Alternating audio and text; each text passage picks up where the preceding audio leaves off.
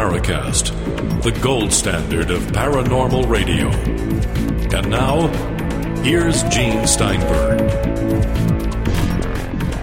So, ladies and gentlemen, the big question that arises here in the Paracast is Will the Mayans kidnap Christopher O'Brien because he's trying to probe into their mysteries? Yeah, maybe they'll tear my heart out.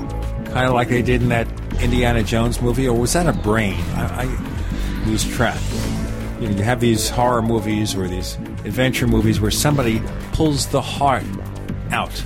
They do that on the TV series Once Upon a Time, but it's not as graphic. It's a glowing heart. How about Apocalypto, Mel Gibson's uh, propaganda piece on the Maya there? It came out about four years ago. You know what? It's one of the movies I am so glad I never bothered to consider seeing. It was actually very good. Oh, was uh, it? As a as a you know as popcorn munching you know Saturday matinee fare, but pretty inaccurate in terms of the actual culture and the time frame. Interesting characters, interesting plot, really well produced in terms of the set design and costumes and everything. Uh, yeah, I'm going to be uh, going down into Subcommando Marcos and the Zapatistas old uh, haunts and stomping grounds. We're not only going to be going to Palenque, which of course was the crown jewel city of the height of the classic period um, between 6 and 800 AD, but we're going to head down to the last two classic period cities right on the border of Guatemala on the Usumacinta River, Bonampak and Yaxchitlan. Everybody's getting out Apple Maps right now. There you go. But the problem is, of course, Apple Maps has had a problem where the directions are frequently off. Like, for example, Columbia, South Carolina. Now, Columbia is the capital of South Carolina. You'd think that a mapping program could figure out where Columbia, South Carolina is, but if you do the search, Columbia SC, up until recently, would take you to somewhere in South America. Jeez. Oh, well, so much for Apple ruling the world, huh? Well, they kind of fixed it. But the executive in charge of that division has been, as they say, timmed. They can no longer be Steve because Steve Jobs is dead. So he was timmed. Oh, okay. That's Scott Forstall. Let's cover lots of other stuff because we're going to be looking forward to lots and lots of stories on your excursion south of here. Yeah. South of here. yeah, it's going to be fun. Right. Oh, it's going to be extraordinary. I wish I could do that. Someday yeah. I will, but I'm not the adventurer type. I'm mostly a hermit. I just sit in my house and I pretend. I live vicariously. I write science fiction with my son, and I pretend to go to other places, outer space. Like, for example, we just came out with a sequel to that book that Grayson and I wrote called Attack of the Rockoids. It's called The Coming of the Protectors. And we have this beautiful cover, and it's going to be on sale from Amazon in just a couple of days. Do you mind if I just plug my own stuff? I mean, we bring on authors all the time Almost every show has somebody who has a book to plug, or a site to present, or some kind of convention to bring people to. So I'm going to promote a book. How about that? No, that's fine. That's fine. Yeah. The Coming of the Protectors? That's right. So what do you do? You just rub them really hard? Ah. The Protectors, a dangerous race of changelings on a fanatic and holy mission to conquer the galaxy. Whoa. Is one of them named Trojan? No, no, I don't want to get into that kind of horsey conversation here. Hey, we had an interesting comment on iTunes. You know, I think there's a small group of people who are part of what we call the Paracast Hate Brigade. They hate us, they hate what we do, and they take anything and they exaggerate it. So we had a guest on the show a couple of weeks ago, kind of a skeptical kind of person. Did a really good show. Guy named Expat.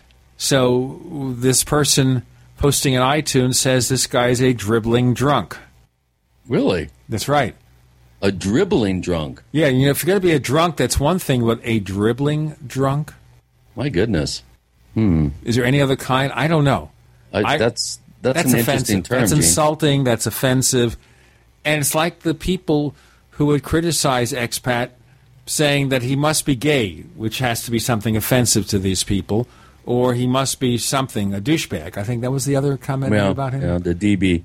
The DB comment, and that's unfortunate. And then we have the great Gene Steinberg advertising conspiracy. Here's how it works. I'm responsible for all the ads you hear on the Paracast, and I, therefore I select the worst ones possible. Of course, that's ridiculous. What really happens is this. we're responsible for the first minute of most ad breaks. These are ads that normally I do the recording for. We want you to listen to those ads, hopefully buy the product or service. If you do, they'll come back. They'll give us a paycheck, and that's how we survive. As far as the rest of the ads are concerned, here's how it works. The network picks them. We don't pick them. The local stations pick them. We don't pick them. If you don't like those ads, don't buy the product or service. They won't come back. If you find them objectionable for any reason, write to the network or your local station and explain why. That's how things work. Some of the ads are real head scratchers. Now you can carry with confidence. Of course, you have those ads. It might be kind of questionable. They say when you take the pill, instead of waiting 30 minutes, you can just wait seven seconds. And then, friends, you're ready to rumble. So basically, what's going to happen here, they're not saying that you're going to be ready in seven seconds. They're saying it'll take seven seconds. Of several minutes, it'll take several seconds. Well, so your man, girlfriend's not going to like her. it. Pardon? I said that must suck for her. Sure. But you know, you have all these crazy things that they advertise. And I am not going to be here to say they don't work. You know, the best thing to do if you hear a product and interests you, do a Google, do a Bing, search, see what's happening, see if you like what the product has to offer, and then see what other people say about it. Do your research. Do your research. I mean, if it's a few dollars, it doesn't matter. You have fun. If it costs you a lot of money, don't just spend your money. And we'll say this about any advertiser. We have advertisers on the Paracast, the ones you hear me reading the commercials for. We think they have good stuff. And if you disagree, let us know. But before you pay your money and takes your choice, as they say, check it out online, see what other people say. Then you make your decision and decide what to buy. I don't know how we got into this discussion. You know, there's a guy who we've considered having on the Paracast for quite a bit of time. He's someone who, I guess, emphasizes UFOs and strange mysteries with kind of a Nazi connection. Joseph Farrell. Now, when it comes to Joseph Farrell, I know a lot of you listeners have contacted us at the Paracast and suggested we have him on as a guest. I guess for some reason we didn't, but now we've decided to get him on. How'd we get him? Well, Joseph is, um, you, you, know, I've read practically every book he's written. I'm, I'm a big fan of his. Uh, he brings a whole man made UFO perspective into the field that is not very popular. And, uh, you know, being a, uh, I think he's an Oxford scholar, a research scholar. Um, I, I, may be wrong. It may be Cambridge, but I'm, I'm pretty sure it's Oxford. He, uh, well, it says here at his website, which is called GizaDeathStar.com that he got his doctorate from the University of Oxford. So I guess that settles it. He's just an amazing uh, researcher. I, I, I, just I love his books. Uh, the SS Brotherhood of the Bell, uh, Reich of the Black Sun. Uh, I've just read um, Saucers, um, Swastikas, and Psyops.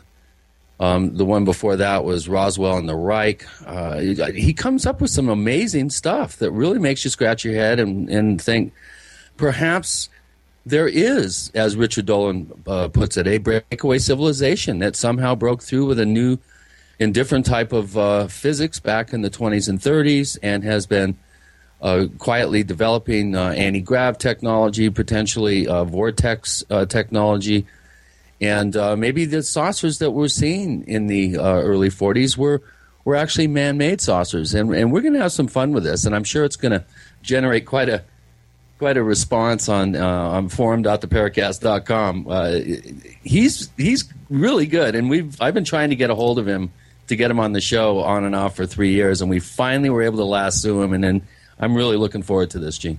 Once again, neighbors, we'll be talking to Joseph Farrell about UFOs, Nazi science, secret space programs, and more. Joseph Farrell, coming momentarily. You're in the Paracast.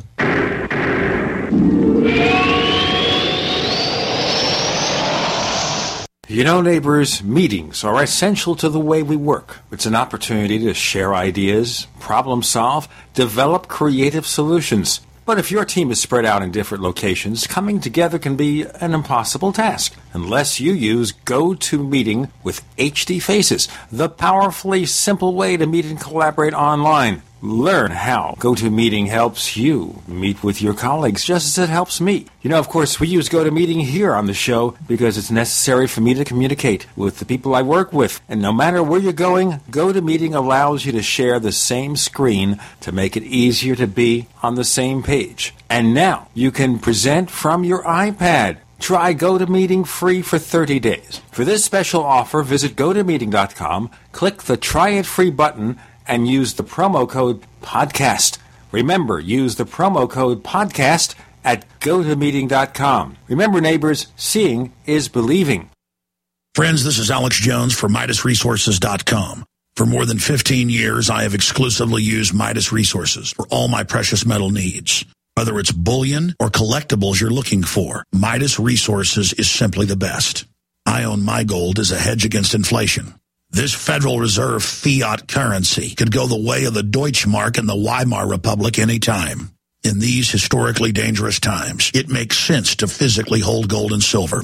Midas already has some of the best deals in the industry. But if you give them a call and mention the radio special, they will give you a list of the day's super specials. Midas brokers are standing by to answer all your questions at 800 686 2237. They also have a lot of informative free literature explaining the opportunities and risk of holding precious metals. They are ready to answer your questions at 800 686 2237. Again, that's 800 686 2237.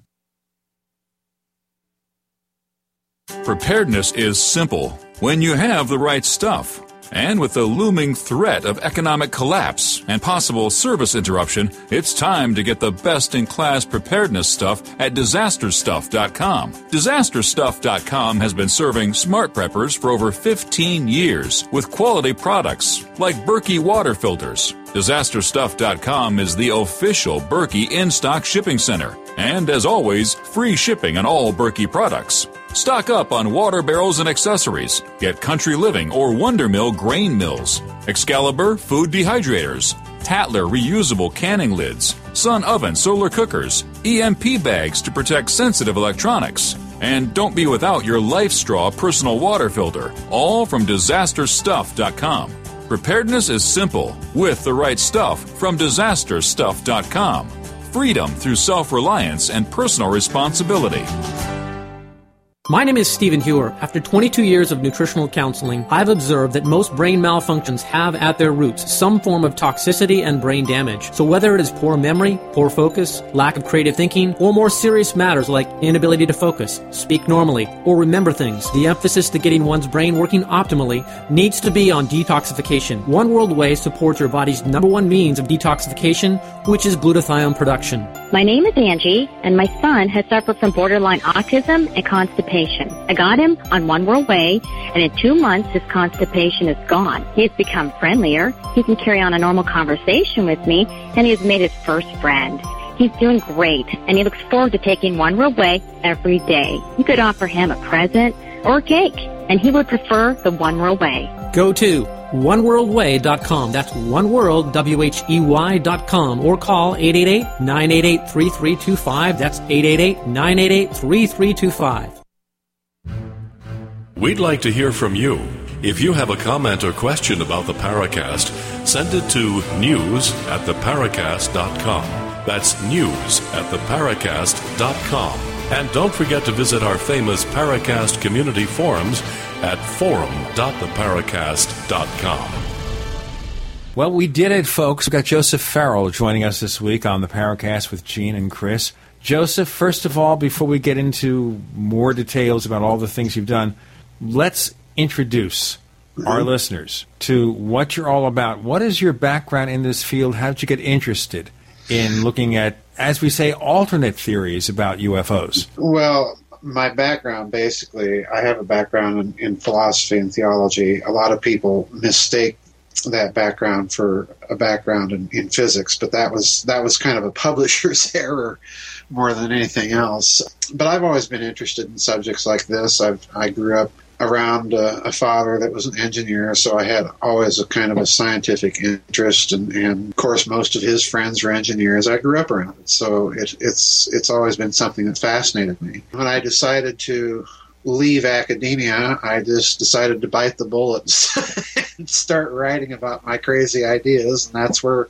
that's where it all got started. Now, speaking of the crazy ideas, uh huh and I think one of the issues that we all look at when we hear your name, we hear UFOs, Nazis, World War II, secret development, secret weapons. What attracted uh-huh. you to that subject? Well, I've always been interested in, in World War II, in, in the military history of, of the war, particularly the European theater. And there were always things that bothered me about World War II and, and what I consider kind of the Allied legend about it. The first big whopper, as far as I'm concerned, is that we're asked to believe that the nation that basically invented quantum mechanics and, and nuclear physics ended up during the war being a bunch of egregious bunglers in terms of, of their nuclear program. So after German reunification, I thought, well, this is it. There's there's going to be fallout from that event that's going to challenge the the post-war Allied legend about German incompetence in, in nuclear matters. But you know something else? Let me just interject something here, Joseph. Uh-huh. We say that they were incompetent, but if you look at the early space program from the U.S. and the then Soviet Union, right, all the key scientists came from Nazi Germany. Germany. That's right. You think about that, and the V two rocket, everything else, sure. they were there first. Right. Well, this this is the other aspect of the story that kind of blends into our to our UFO theme. You know, I, have written several books about Nazi secret weapons and, and the post-war uh, Nazi influence, and the reason why I've written several books is that it is such a huge story. It takes more than one book to tell this story. But let's look at what happens at the end of World War II and then the immediate aftermath. If you look very carefully at what's going on at the end of World War II, you have the Nazis themselves driving the technological division of the spoils. In other words, you have the premier Nazi scientists being directed more or less to the West. So the United States ends up with the creme de la creme of, of the German rocket scientists. We get Wernher von Braun and General Walter Dornberger. Uh, Artur Rudolph, Hubertus Strughold for, for space medicine, and so on and so forth. We get all the big names. But if you look at the Soviet Union, they managed to get away with hundreds of middle echelon project managers that are able to reconstruct the documents for the Soviets. So, in other words, we are being set up during the war by the Nazis as the war is drawing to a conclusion. We're being set up for a post war stalemate. We're being set up for a space race.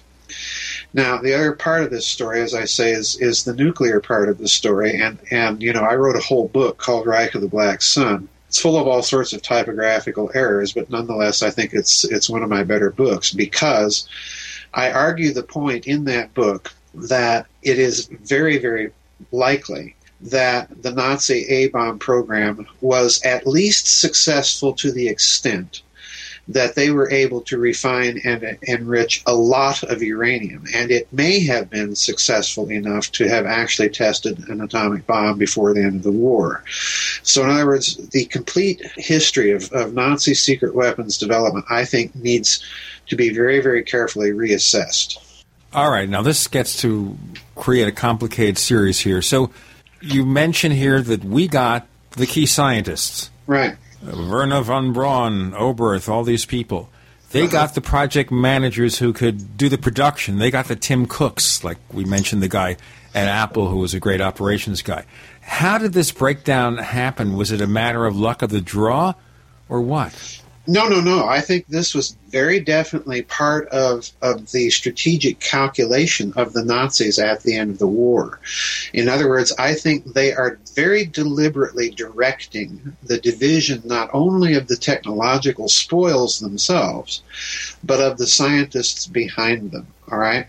So, in other words, my point in, in saying that we get the creme de la creme, if you go back and read the memoirs of, of von Braun and so on and so forth, very clearly they exhibit a preference for the Americans. But on the other side, you have all of these middle echelon managers being more or less shunted toward the Soviet bloc.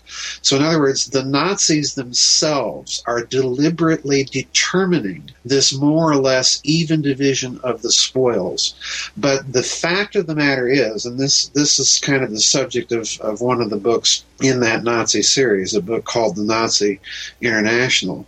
The fact of the matter is, some of their advanced research projects they keep to themselves and pursue after the war. And this is a key, key point. They pursue some of these advanced projects themselves after the war in host countries like Argentina. So, in other words, the most advanced stuff they're keeping to themselves while they're giving away V 2 rockets and so on and so forth to the Allies and to the Soviet bloc. This is a huge, huge part of the story. Okay, now the big question I have to ask here is uh-huh. if they had all these great developments, how did they lose the war? Oh, very easily. I mean, if you study the operational history of, of World War II, a lot of it was simply strategic decision making blunders on, on the part of Adolf Hitler. Let me give you two examples. The first would be towards June and July of 1940. And Hitler commits a series of strategic blunders basically after winning the war in the West. The first, of course, was to allow the British and French to escape on the beaches of Dunkirk and to fall to Hermann Goering's idea that the Luftwaffe could basically take out the British and French forces trapped there on the beaches. The second decision, it's a much bigger blunder that he makes in July of 1940 is that Reichsmarshal Goering and Grand Admiral Erich Raeder both devised a strategic plan at that point, after the fall of France, to take Britain completely out of the war by an indirect means. And the means was they would station most of their airborne troops in France to pin British troops in the home islands themselves, while directing three different army groups to cut off Britain's supply of oil. All right, neighbors, let's stop here for a moment. We got a few points to make here that Joseph wants to emphasize, but we got to do the break also. With Gene and Chris, we're joined by Joseph Farrell. You're in the Paracast.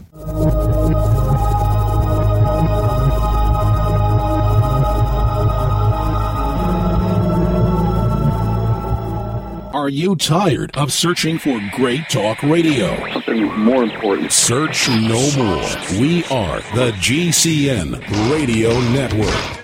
If you want to get your website online and you need reliable service, first class service at the lowest possible price, there's only one place to go. Well, DreamHost has a special promotion with our show where they'll offer you unlimited disk space, unlimited bandwidth, one click web apps such as WordPress, 24 7 support. You can save over $55. You want to know how? Go to dreamhost.com slash radio, dreamhost.com slash radio. Fate magazine provides true reports of the strange and unknown. Keep up with the latest on angels and miracles, psychic phenomena, ghosts, UFOs, life after death, and much, much more. To receive your free issue of Fate magazine, call now at 1 800 728 2730 or visit their website at www.fatemag.com. That's 1 800 728 2730. What are you waiting for? Your fate awaits. You know the Constitution like the back of your hand. You've read books, listened to podcasts, attended lectures, surfed websites, and watched videos. You've made liberty your life's goal, but something seems to be missing. Stickers from libertystickers.com. Exercise your freedom of speech with the world's most dangerous bumper stickers. That's libertystickers.com. But wait. There's more. You can buy Liberty stickers wholesale. Get them for 99 cents each when you put 100 or more in your shopping cart in any combination. Sell them or give them away. They're great for gun shows, flea markets, fairs, outreach, and more. Earn extra money, promote freedom, and spread the word. Need custom stickers, labels, or decals for your organization or business? Liberty Stickers makes them. Go to libertystickers.com to order or call 877-873-9626. libertystickers.com. The world's most dangerous stickers. We just had a terrible storm in the east, but we are all still in the eye of the perfect storm. We have the most devastating economic conditions since the Great Depression. America's worst drought in agricultural history, and what about the presidential election? This perfect storm is a huge threat to everyone's food supply. eFoods Direct is preparing for the shortages, and you had better do the same. I can warn you, but I can't feed you. You know that eFoods is the best tasting and safest food on the planet. We all need a bunch of storable and usable food from eFoods Direct. None of us wants to be standing in a bread line trading our freedom for food. Anyone who doesn't take control of their uncertain future has to be just a little bit nuts. Call 800 409 5633 or efoodsdirect.com slash Alex. How will you bet your life? Call 800 409 5633 or efoodsdirect.com slash Alex. Would you rather prepare six months too early or one day too late?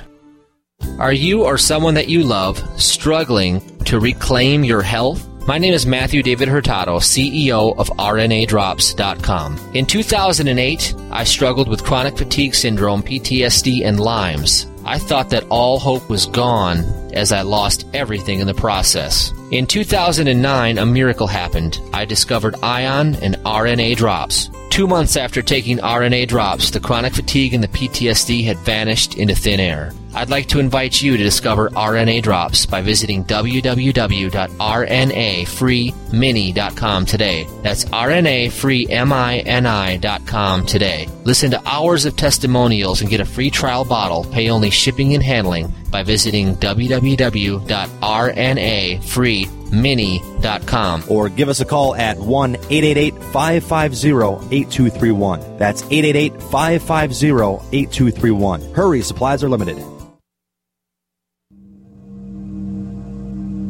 This is Leslie Kean, and I'm with the Coalition for Freedom of Information, and you are listening to the Paracast. We have Joseph Farrell joining Gene and Chris in the Paracast, and now he's explaining in lots of details the things that caused the Nazis to lose the war despite their incredible scientific achievements.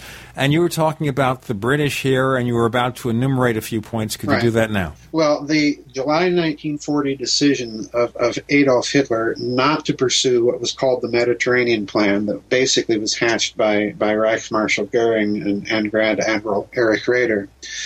Uh, there would be three army groups, one advancing through Spain to cut off the supplies through Gibraltar, another from Italian Libya into Egypt to cut the oil route through Egypt, and then finally a, a third group down through Turkey and in, into the Middle East that direction. Now, Britain simply did not have the on the ground forces to be able to combat all of these threats. In other words, it would have been left prostrate, basically, by the loss of its oil supply. Well, that was one strategic decision that Hitler, for whatever reason, did not pursue.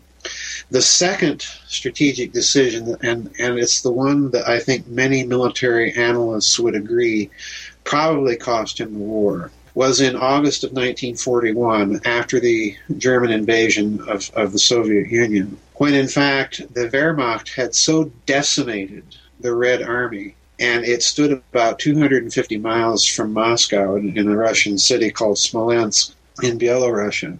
Hitler took the decision to turn the main panzer armies south 650 miles to encircle Russian forces at Kiev. So this operation literally took months, and it was October by the time that this Panzer group got back into position at Smolensk ready for the assault on Moscow. And that probably cost him the war. So he makes a number of these blunders that, from my point of view, I think cost him the war operationally. You can have all the secret weapons that you want, but but they've got to be brought online soon. And the fact of the matter is, you're you're dependent in the meantime on, on military success of, of your ground operations. So these things cost him the war. Okay, now we go back to this now. We have parity. mm-hmm. or standoff situation with the U.S. and the Soviet Union. Mm-hmm. But the real developments are happening in Argentina. Yes. Okay. Now Yeah. we've heard about things going on in Argentina through the years in the UFO field. So Right. can you give us kind of a backstory here, a history of what went on, not just then, but does any of it exist today? Oh, great question. What happens after after the war in Argentina with the Nazis is you have a fellow by the name of Dr. Ronald Richter developing ostensibly with the support of, of the Peron government a technique or technology of, of fusion control. Um, for all intents and purposes, he was kind of working on, on a version of cold fusion. And now this is back in the 1950s. The interesting thing about Dr. Richter, when you examine his project, is that there are a number of detailed connections to the project in Nazi Germany that's known as the Bell. All right. In fact, the detailed connections are, are so numerous that, in my opinion, what you have going on in Argentina is a continuation of that Bell project, or at least certain aspects of it. The other thing going on in Argentina that I point out in, in Roswell and the Reich is that you have the Horten brothers that invented that German flying wing that uh, I think 1938, 1939 made its first test flights. And incidentally, that flying wing has a very, very low radar cross section, even to this day. So, in other words, they're developing basically what we would consider stealth technologies. Well, the Horten brothers make it to Argentina, and what they're doing down there is they're designing lots of advanced jet aircraft for again for for Juan Perón's government. So my point in raising these these ideas is that once again you have very clear indicator that the Nazis set themselves up after the war. They created the funding, they created the business connections and, and technology interfaces and so on to continue their most advanced projects independently. This is so crucial. Independently of either the Western Bloc or the Soviet Union. Now, in 1951, Perón gave a press conference to basically to the world to announce the fact that Dr. Richter and his team had, in Perón's words, solved the problem or discovered the secret of the hydrogen bomb. You know, this is this is a, 1951 in Argentina. This is kind of a preposterous claim to be making, and of course. Perón was roundly denounced in the world press. Richter was called a, a charlatan and a fraud, and so on and so forth. And eventually, Perón shut the project down. Now, one of the things. Now, I have to ask you here. Sure. Why would he shut it down? Well, hang on, I'm getting there. One of the things that Richter claims in in his claims at that period is that he's able to achieve fusion at much colder temperatures than the standard model of physics at that time, and for that matter, to this day, would accept. All right, and Richter goes further. He even goes to the point of, of saying that this has something to do with being able to tap into the zero point energy. Now, Perón appoints a commission when the world outcry in the press is, is so overwhelming against Richter's claims. Perón appoints a commission to go examine this laboratory, all right? And as I point out in the Nazi International, Richter behaves like a complete fool in front of the Argentinian scientists going down there to examine his project. And because of the foolishness of his behavior and the claims that he makes, the Argentinian scientists advised Perón to shut the project down. Now, my point in stressing this is that Richter's behavior is so outrageous and so clueless. I mean, you don't have to be a rocket scientist or a Nazi physicist to figure out that not turning on your equipment is going to affect is going to affect the experiment. So I suspect that what's really going on is that Richter was ordered that he was under orders to act this way to get the project shut down and remove it from world scrutiny so that they could move the project elsewhere. This is this is what I think happened. Now I have no idea where they moved it to or who was involved with it, but I can tell you this. After Richter's project was shut down. Three years later, this is and there's reasons for this as well. The U.S. Air Force secretly interviews Richter in Buenos Aires, where he's under house arrest, and the Air Force documents that, that I reproduce in the Nazi International, you, you have to read them to understand the perplexion that's going on at the upper levels of, of the American military industrial establishment because they don't know what to do or think about Richter and his claims. Some American scientists think that he's nothing but a swindler, a fraud, and a mountebank. But other American scientists are convinced that the man's ideas are so advanced. One scientist even said that he's a mad genius working in the 1970s, you know, two decades ahead of everybody else. The real problem is when you read these documents, Richter is telling the Air Force that, yeah, I'm continuing experiments of, of things that I observed in 1936 in Nazi Germany. So when you add it all up, what you've got going on in Argentina is number one, a continuation of the Bell Project. Number two, the scientific conceptions are way, way either in advance of anything that, that American scientists are thinking about or they're completely fraudulent. There's no two ways between the two. There, there's no middle ground. Well, um, that, that brings me to a, a very, uh, I think, important thing that we need to bring up, and that is uh, aether physics and uh, the role yeah. of the Bell Project and, and right. this breakaway uh, branch of physics uh-huh. that uh, you don't read about in your scientific uh, magazines, textbooks. Why don't you give us a, a little background on this uh, the diversion of relativistic physics and what you and others have called uh, aether physics. And I'll tell you before you do that, Joseph, uh-huh. we got to do our break. All it's that time again. Okay, for the pause that refreshes, we have Joseph Farrell with Gene and Chris. You're in the Paracast.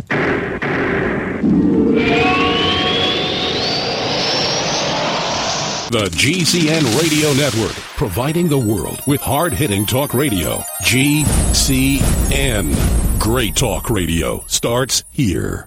We also have swag. You know, we have all these exclusive Paracast things that you can buy. We've got like, I guess, 60 or so different items and entails t shirts, sleeves for notebook computers, iPad cases, mouse pads, the Paracast Jumbo tote bag, all sorts of T-shirts and jackets and stuff like that for men and women. We have a Paracast aluminum water bottle. All this stuff, you go to store.theparacast.com, store.theparacast.com. What makes it special is that the items are the best quality, you know, great T-shirts, fabrics, and they have our official logo on them. That's what makes them special in multiple sizes and colors. We even have stuff for children stuff for women, stuff for men. We have all sorts of sizes, like small up to X large. A lot of good stuff. That's the swag from the Paracast. You go to store.theparacast.com, stop by, and take a shopping tour. What's safer and cheaper than prescription drugs? Glad you asked. The answer is Renovation Teas. Herbal remedies are much safer and much cheaper than prescription drugs. Taste great, and most importantly, herbal teas are effective and non addictive. Renovation Tea is especially unique, and here's why. We spent years researching herbs and their beneficial properties.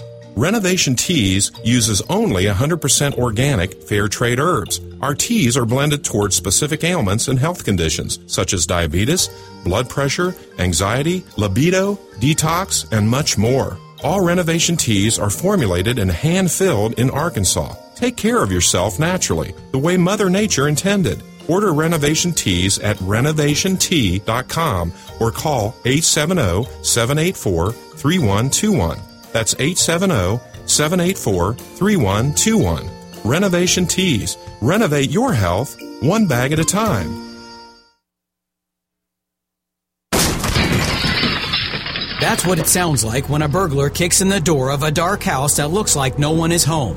Don't let your home be the next target. Make it look like someone is home watching television with Fake TV. Fake TV is a small electronic device that makes the same light as a real television. So from outside, it looks like someone is home watching TV. Fake TV plugs in just like a lamp on a timer, but is far more convincing to burglars. Fake TV deters burglars, costs far less than an alarm, and is highly recommended by numerous police departments. Use it anytime you're away from home. To order your fake TV for only $34.95, go to faketv.com or call 1 877 5 Fake TV. Each additional fake TV is only $29.95. So get one for you and one for a loved one for safety, security, and peace of mind for both of you. Call 877 5 FAKE TV or go to faketv.com. Faketv.com, the burglar deterrent.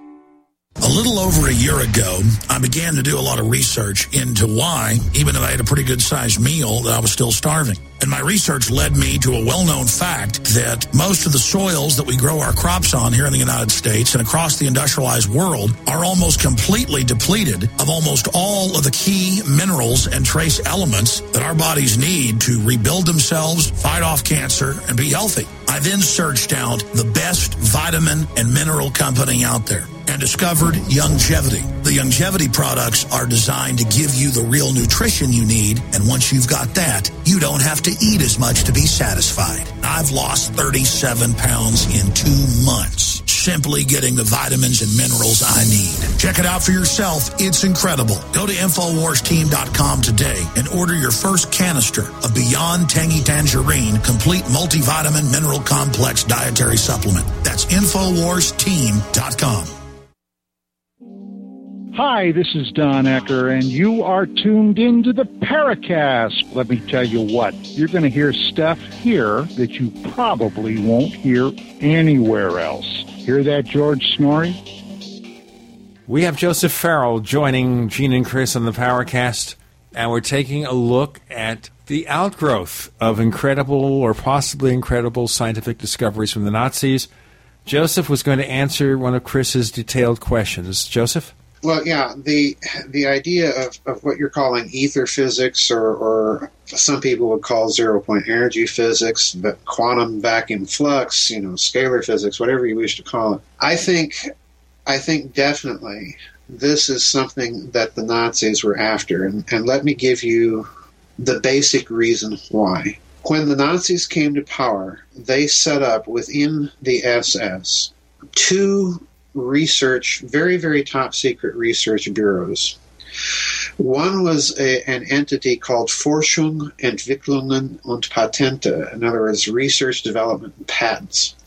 This was under the command of a four star SS general, a, almost completely unknown fellow by the name of Emil Mazuw. And the, the mission brief of this department was to pull any patent that was made in Nazi Germany, much like we do in this country, that has any national security implications or that could be developed, all right, and turn it over to another bureau within the SS for the purpose of development. Now, this other bureau was called the, if I can remember the name of it, the Entwicklungsstelle 4, the, the Development Area 4. The purpose of this was to investigate so called free energy, or what we're calling ether physics, for the purpose of making Nazi Germany energy independent. And this, in turn, led, in my opinion, to the Bell Project. Let me make the Bell Project very clear as to what I think it was and what I think it wasn't. I think this project, in all honesty, is probably the core or center of the Nazi UFO mythos, all right?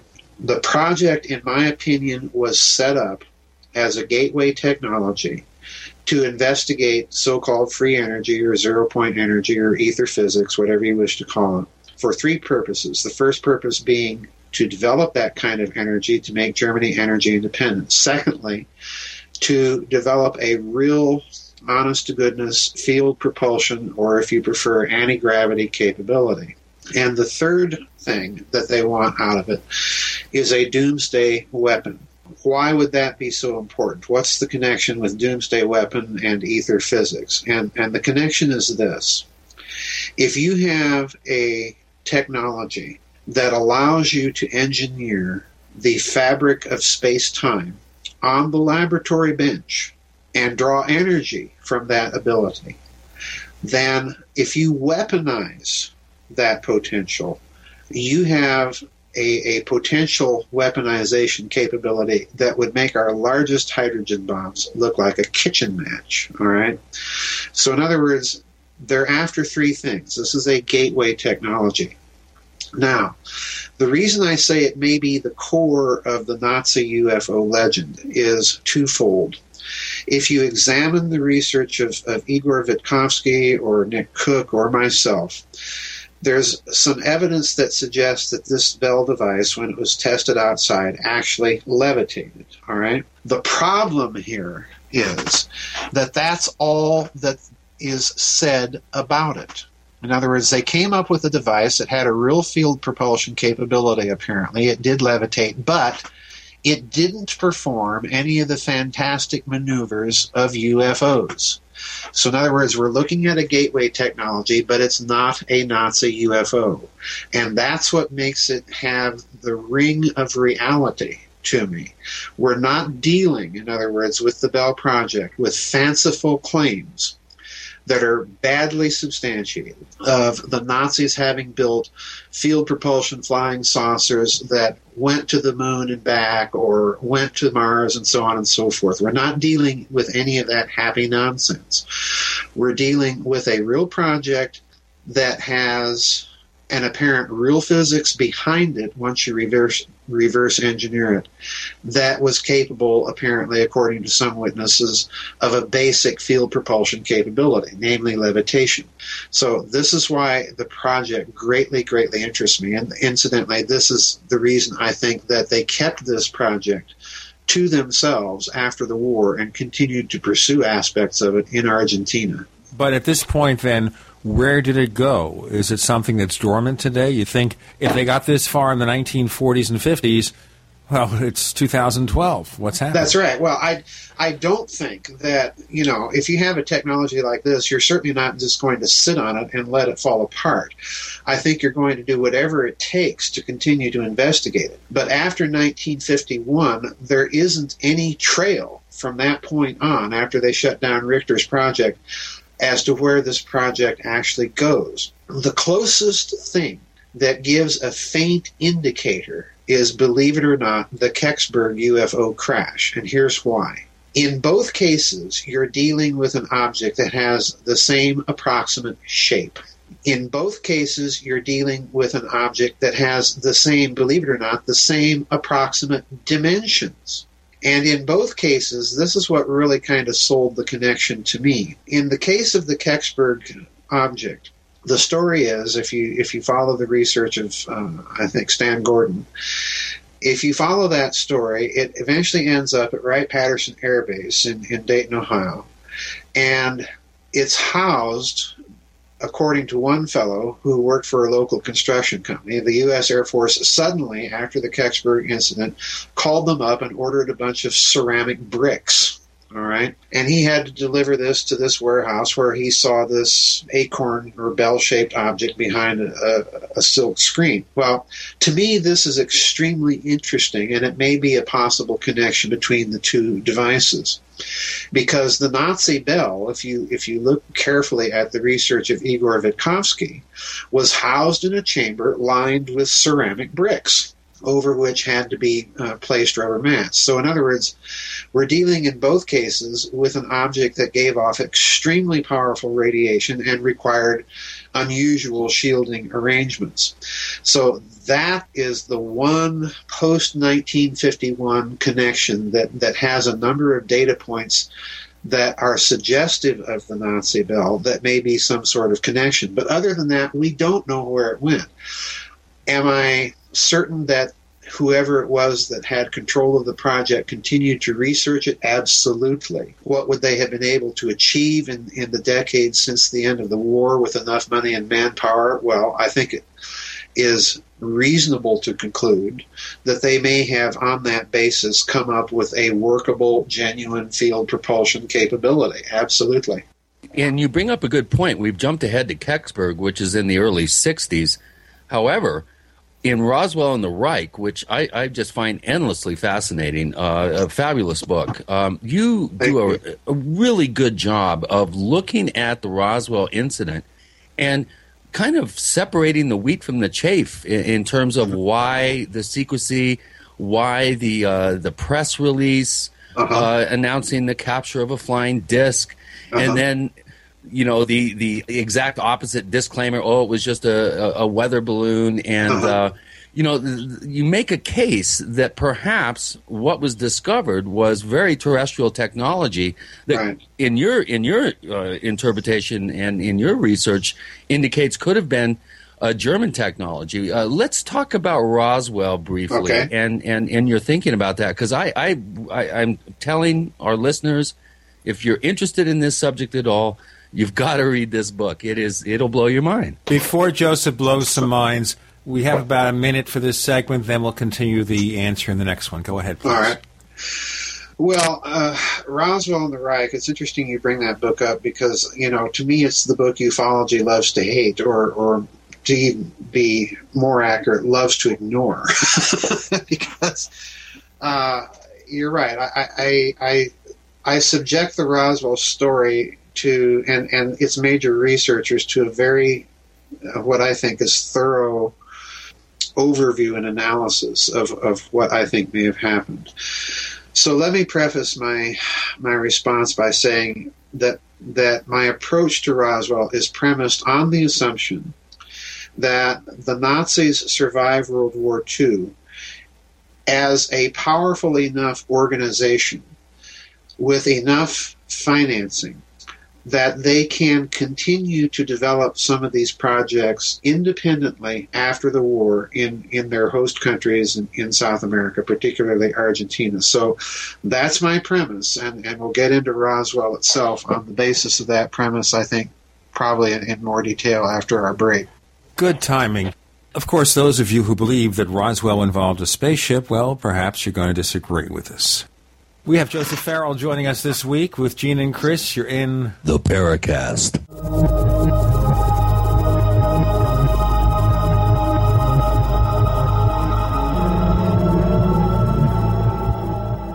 America's number one source for independent talk radio for over a decade. We are the GCN Radio Network.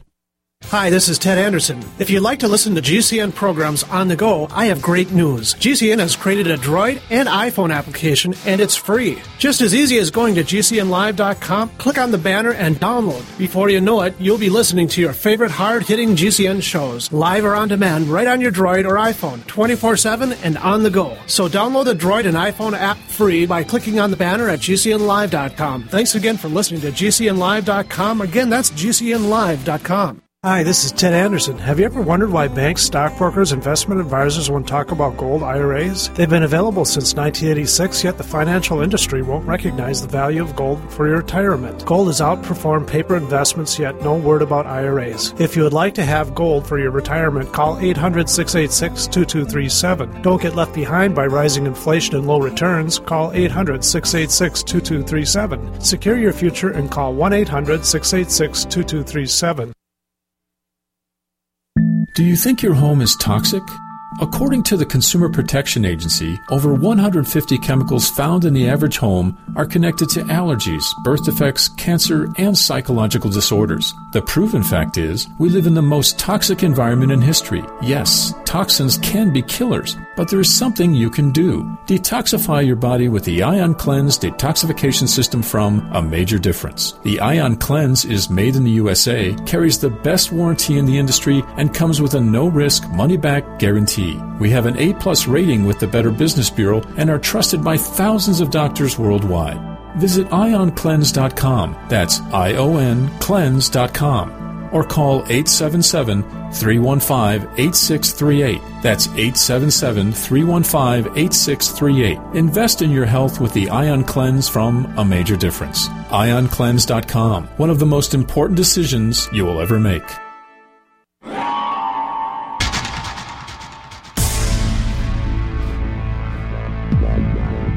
Welcome back to the Paracast, the gold standard of paranormal radio. And now, here's Gene Steinberg.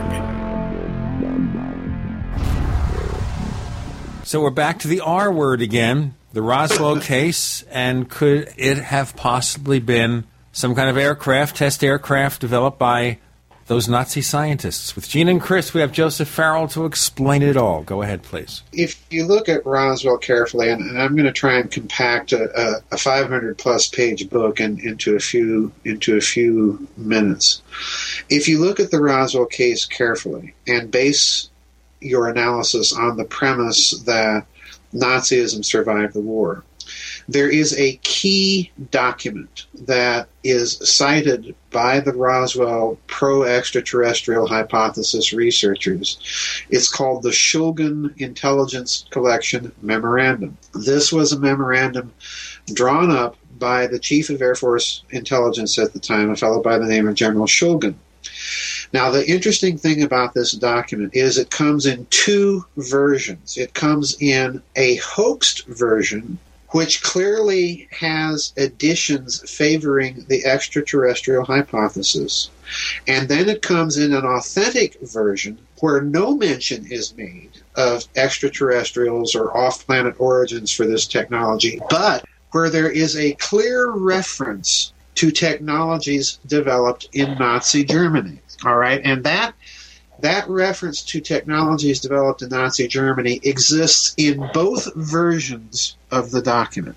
Now, I'm pointing this document out because it's a signal indicator of what may have really panicked the American military after their recovery of whatever it was that crashed at Roswell. Let's, just for the sake of argument, forego the extraterrestrial hypothesis for a moment and assume that what Jesse Marcel came onto in that debris field, and once it was brought back to Roswell Army, U.S. Army Airfield in Roswell, and they had enough chance to look at it.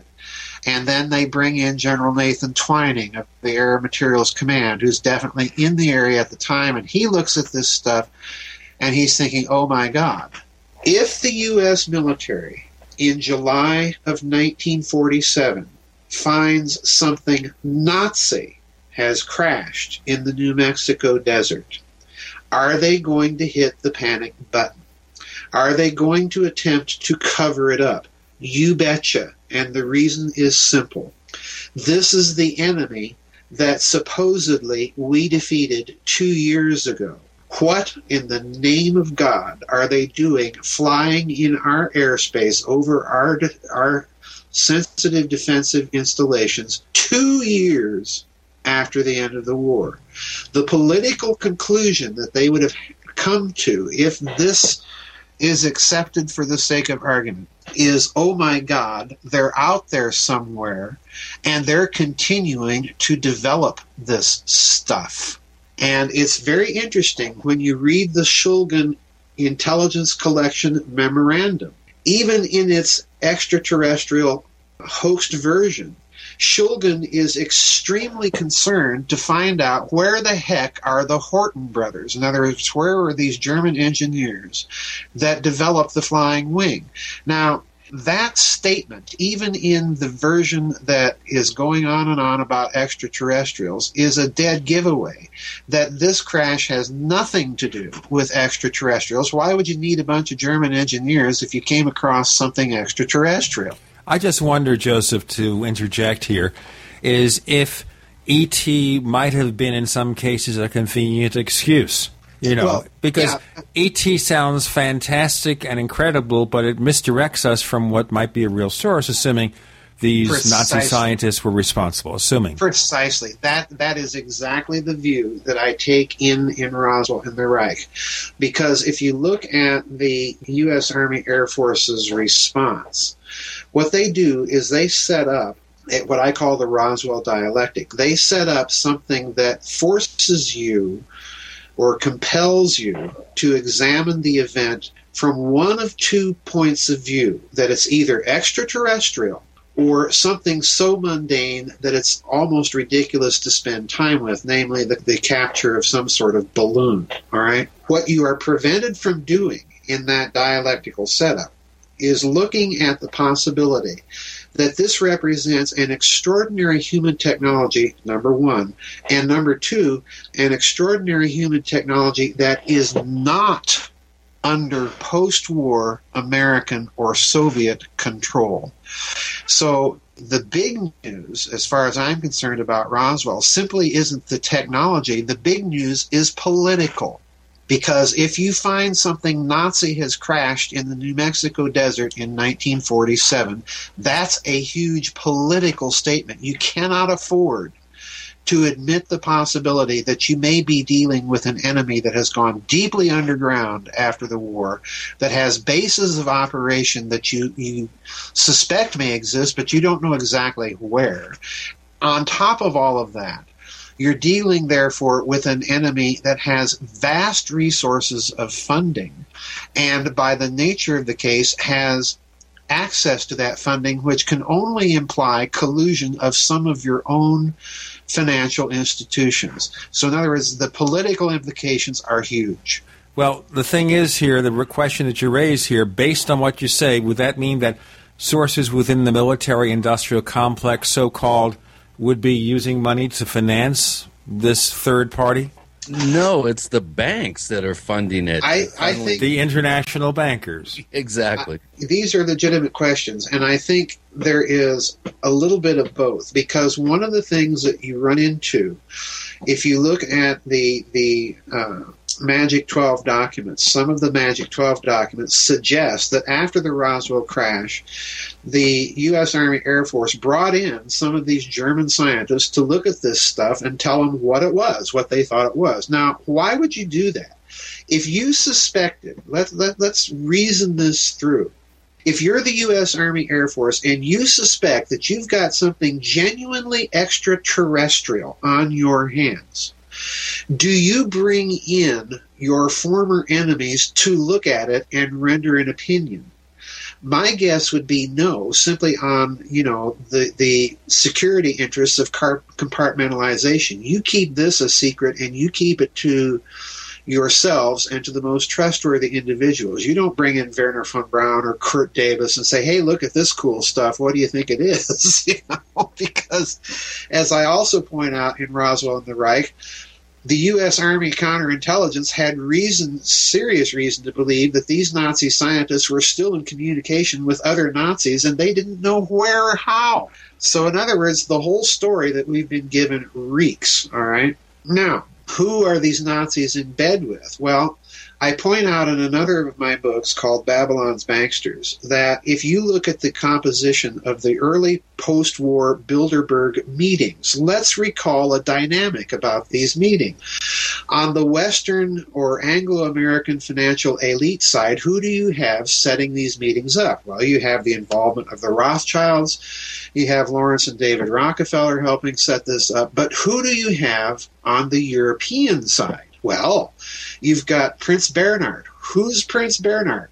He's a minor German nobleman, but he is a senior manager in IG Farben. He's an SS officer, all right? So, in other words, he is a representative, if you will, of all of this vast post war Nazi loot that needs to be laundered. Who's one of the frequent guests at these early Bilderberg meetings? A fellow by the name of Dr. Hermann Josef Abs. Who's he? Well, he just happens to be the CEO of Deutsche Bank, all right? During the war, Dr. Abs was head of a handling bank in Berlin that handled all of the Reich government accounts. In other words, this was the guy that signed the paycheck for Adolf Hitler as Chancellor of the Reich, okay? So, in other words, if you look at the dynamic of the Bilderberg meetings, you've got the Nazis sitting on this vast pile of post war loot. They need to be able to launder that loot and have access to it. I'll tell you so, what, we have to get a little bit of loot ourselves for a moment here. Okay. Okay, Joseph Farrell joining Gene and Chris. You're in the Paracast.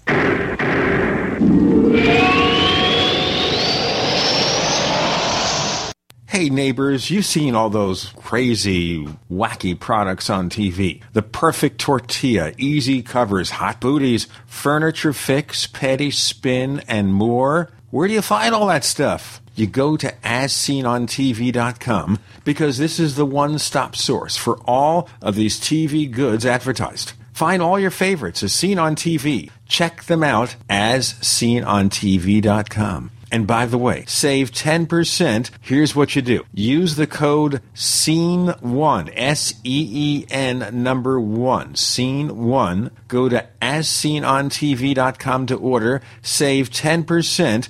Purchase this summer's hottest as seen on TV items, save 10%. Or call 1 866 277 3366.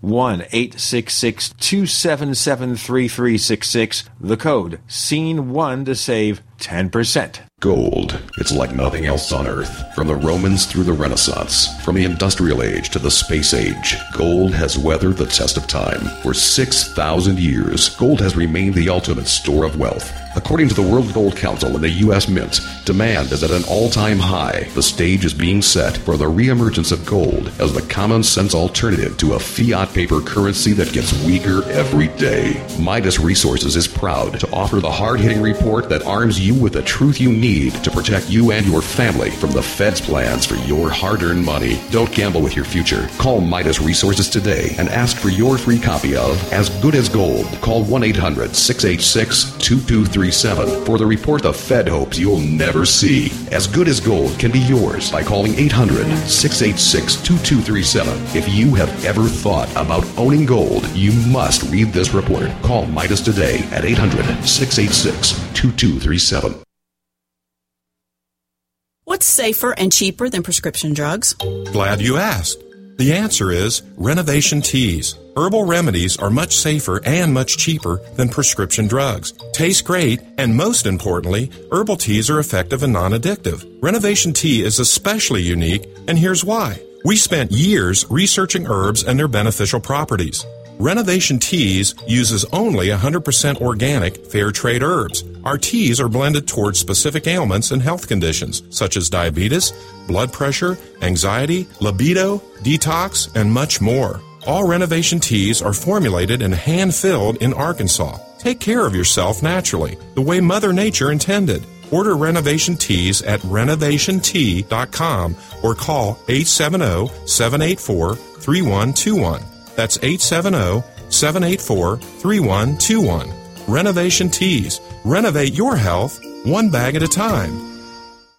Healthy soils grow healthy plants. So before you plant your survival garden this year, is your soil healthy? Maximize your crisis garden soil with EM1 from TeraGanix. EM1 organic soil conditioner, fertilizer amendment, and compost accelerant provides healthier gardens and faster, efficient garden composting. EM1 from TeraGanix.com quickly improves soil structure by increasing nutrient availability and converting organic matter into soil humus. This improves seed germination and root growth, improves plant quality, size, color, flavor, nutrient value of fruits and vegetables, and improves shelf life. And when rain is not in the forecast, no worries. EM1 improves moisture retention in soils, helping reduce drought stress. Just like you prepare all else, prepare your crisis garden for maximum yields with EM1 from TeraGanix.com. Order now at T E R A G A N I X.com or call toll free 866 369 3678. That's 866 369 3678. TeraGanix. Life's getting better. We'd like to hear from you. If you have a comment or question about the Paracast, send it to news at theparacast.com. That's news at theparacast.com.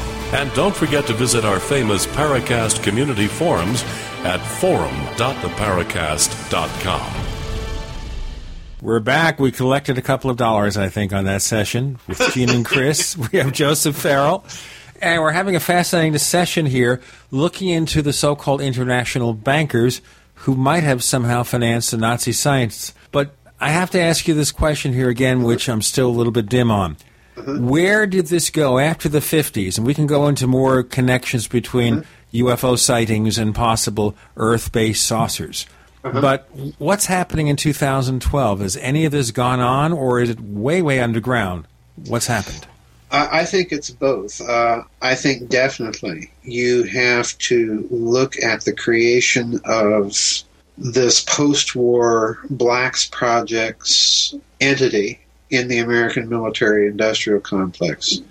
in a twofold fashion because what you're dealing with, the scientific capabilities that, that you're dealing with, would require an enormous amount of funding. And I think, therefore, that this funding mechanism itself is deeply black. And it was set up, in my opinion, after World War II with the collusion of major American financial institutions with certain key individuals in the government, in, in the intelligence and military uh, bureaucracies, on the one hand, and on the other, with the knowledge and participation of the former Axis power elites. And, and I say that because there's a Japanese component to this story. It's very, very significant as well. So you have basically, Gene, I think an agreement, a, what I call, I call it the detente, the post-war detente between the surviving elites of the Axis powers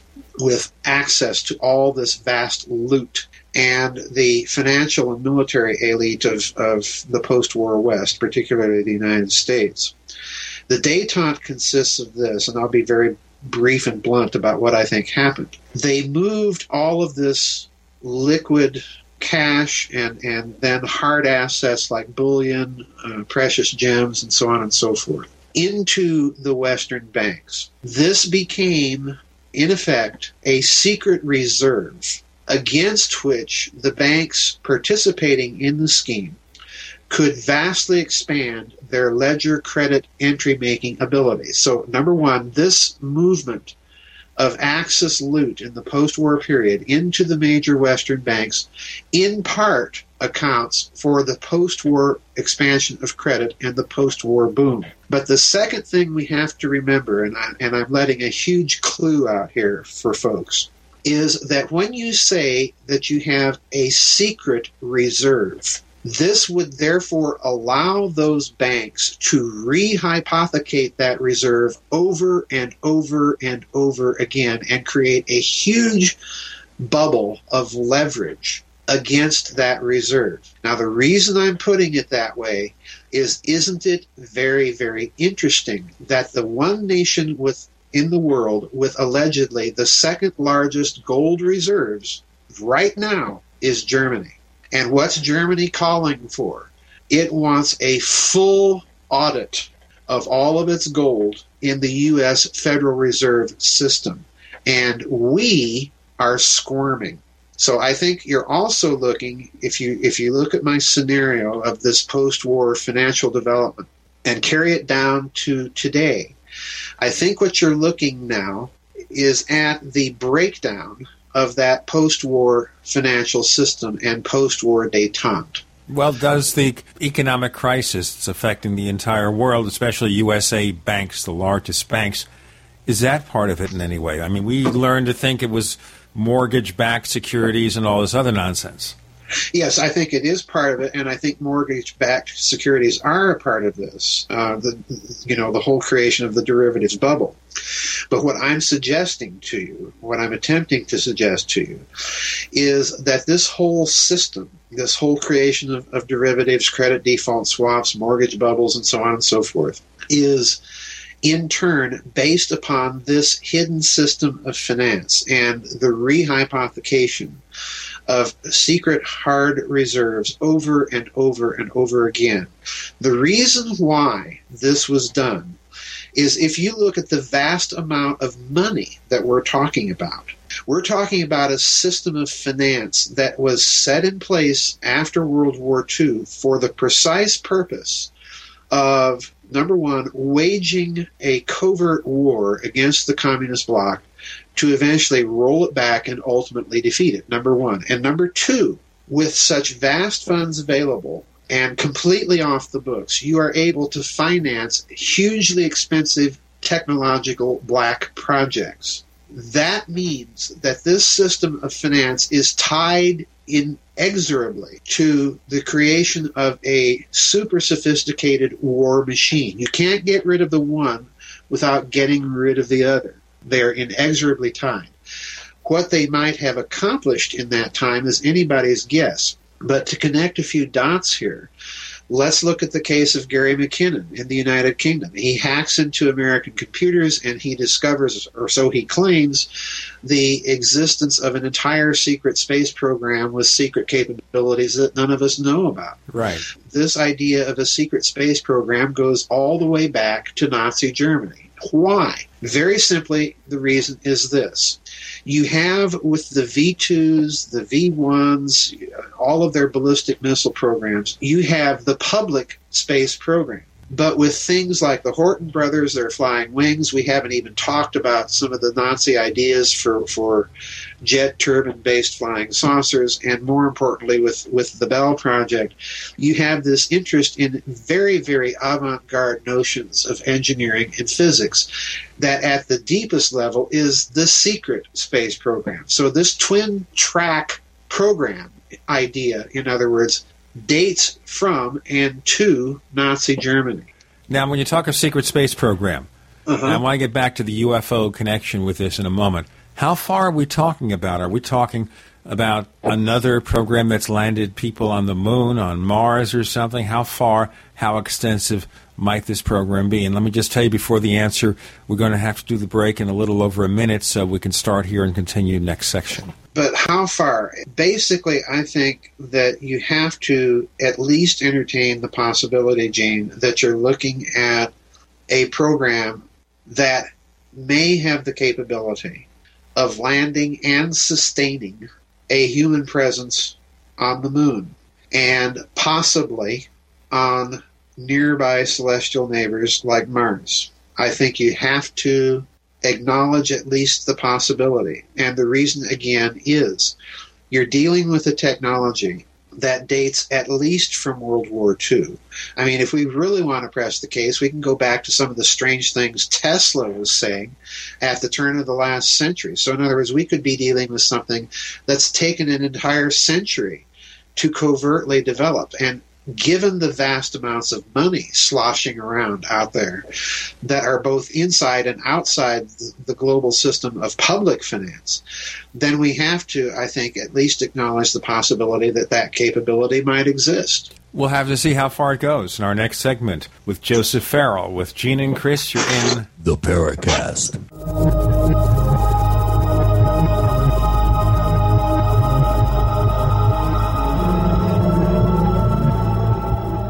Are you tired of searching for great talk radio? Something more important. Search no more. We are the GCN Radio Network. Graphic Converter is the image manipulation tool for the rest of us. It does not use any database. You get full control of all your files. Want to view the images of a folder? Drag it into Graphic Converter and a powerful browser opens up to show your image files. You could use it for slideshows. You could use it to import images from digital cameras or from scanners. Need to do some image editing? You can do that too in Graphic Converter. Also print catalogs. Convert from so many formats I can't even list them. Download now to see if Graphic Converter is good for you, like one and a half million other users. Guess what? You could save money when you buy Graphic Converter. Use the coupon code Night Owl. Use the coupon code Night Owl to get a special price for Graphic Converter. Go to lemkesoft.com. That's L E M K E soft.com. Lemkesoft.com. L E M K E soft.com. If you owe the IRS back taxes, listen carefully. Sweeping changes to IRS policies will help more people than ever eliminate their tax debts once and for all. And now, thanks to Dan Pilla, you can get the tax help you need to end your tax nightmare. Hi, I'm Dan Pilla. I've helped thousands of people reduce or eliminate tax debts they couldn't pay. And after more than 30 years of experience dealing with the IRS, I can tell you there's no such thing as a hopeless tax case. With the IRS's new policies, it's easier than ever to put your tax debt behind you once and for all. Call now at 800 346 6829 to learn how I can help you. You know your IRS debt will not go away by itself, but you don't have to live in fear anymore. Call 800 346 6829. Learn how I can help you eliminate wage and bank levies, release tax liens, and negotiate a settlement with the IRS that will put your tax nightmare behind you forever. Call 800 34 No Tax or go to my website, taxhelponline.com. That's taxhelponline.com. You know the Constitution like the back of your hand. You've read books, listened to podcasts, attended lectures, surfed websites, and watched videos. You've made liberty your life's goal, but something seems to be missing. Stickers from libertystickers.com. Exercise your freedom of speech with the world's most dangerous bumper stickers. That's libertystickers.com. But wait.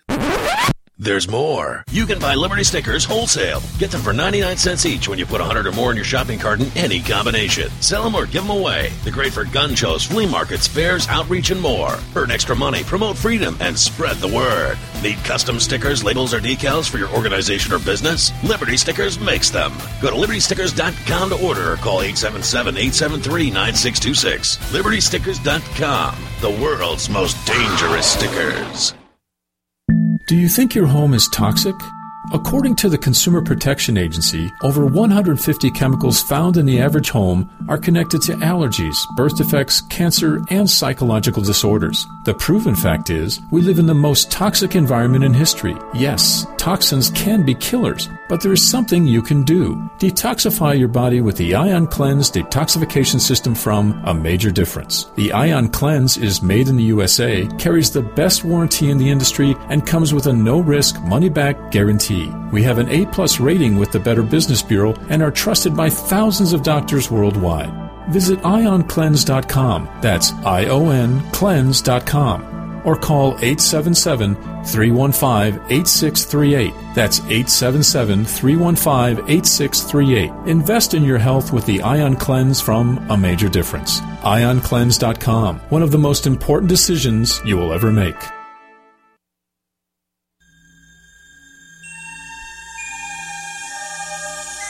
This is Jacques Vallée. You're listening to the Paracast, the gold standard of paranormal radio.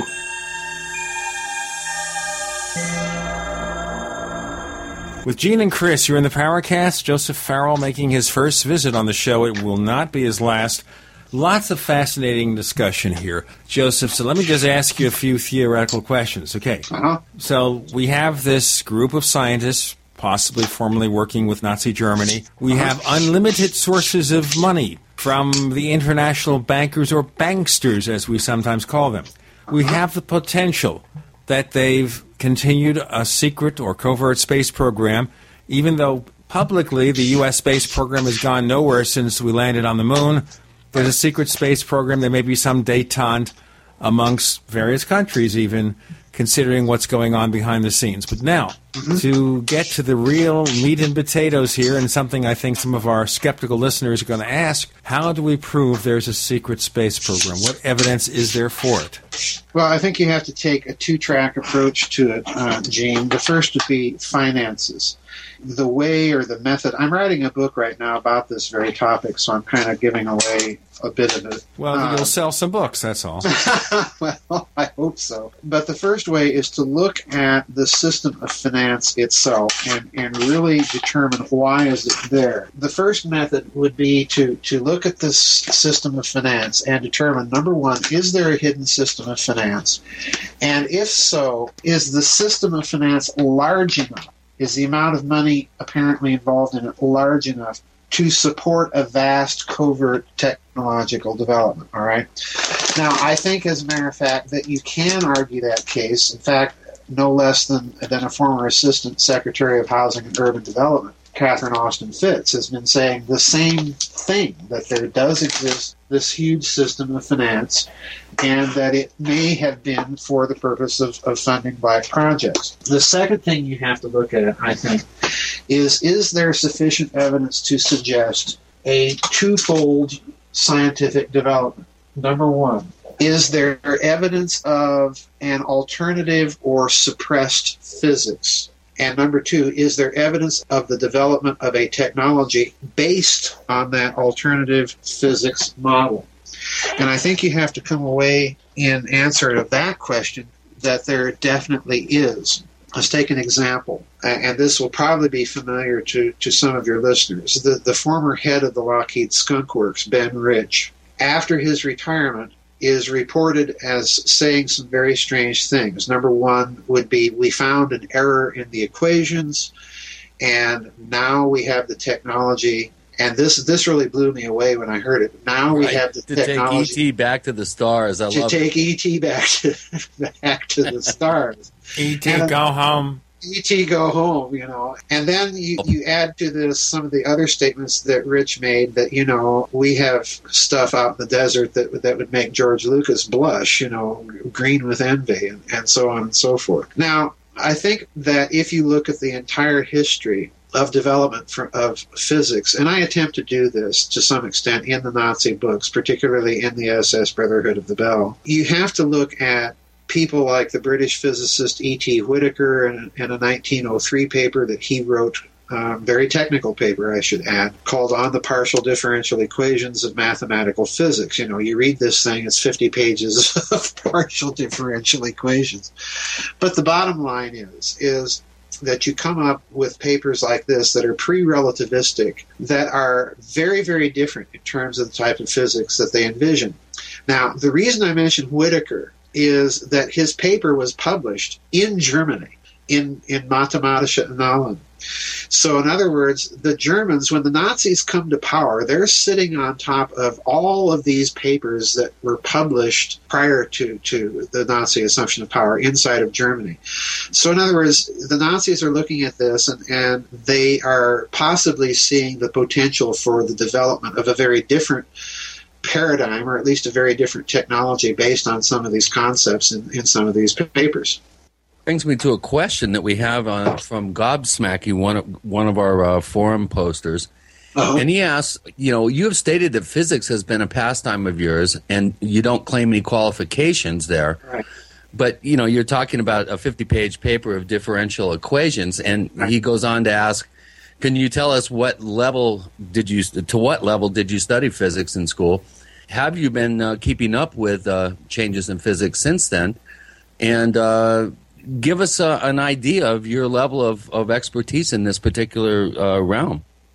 Well, I don't claim expertise. I've, I, I read certain physics papers. I try to stay abreast of, of certain developments. Uh, as for my level, when I was in junior high school, I grew up in South Dakota, and at the time, I can't speak for their school system now, but at the time, they had accelerated programs in various disciplines so that if you showed talent or if you showed that you were bored for that, for that matter in some of the courses at your level, they'd skip you a couple of grades and, and put you uh, in certain programs to accelerate, you know, your educational experience. So when I was began the seventh grade, I was put in one of these accelerated mathematics programs. So I was being given courses that normally would have been taught two grades later than than what I was given, and that continued all the way through my high school period.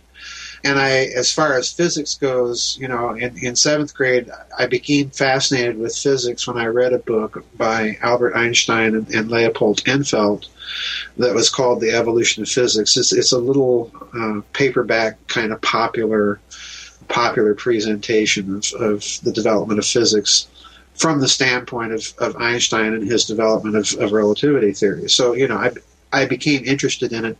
I can't claim any um, I can't claim any school education in it. It's just something I read about on my own. You know, I've got a whole bookshelf here in my in my uh, office library. Actually, two bookshelves of, of math and physics textbooks, just things I like to read about.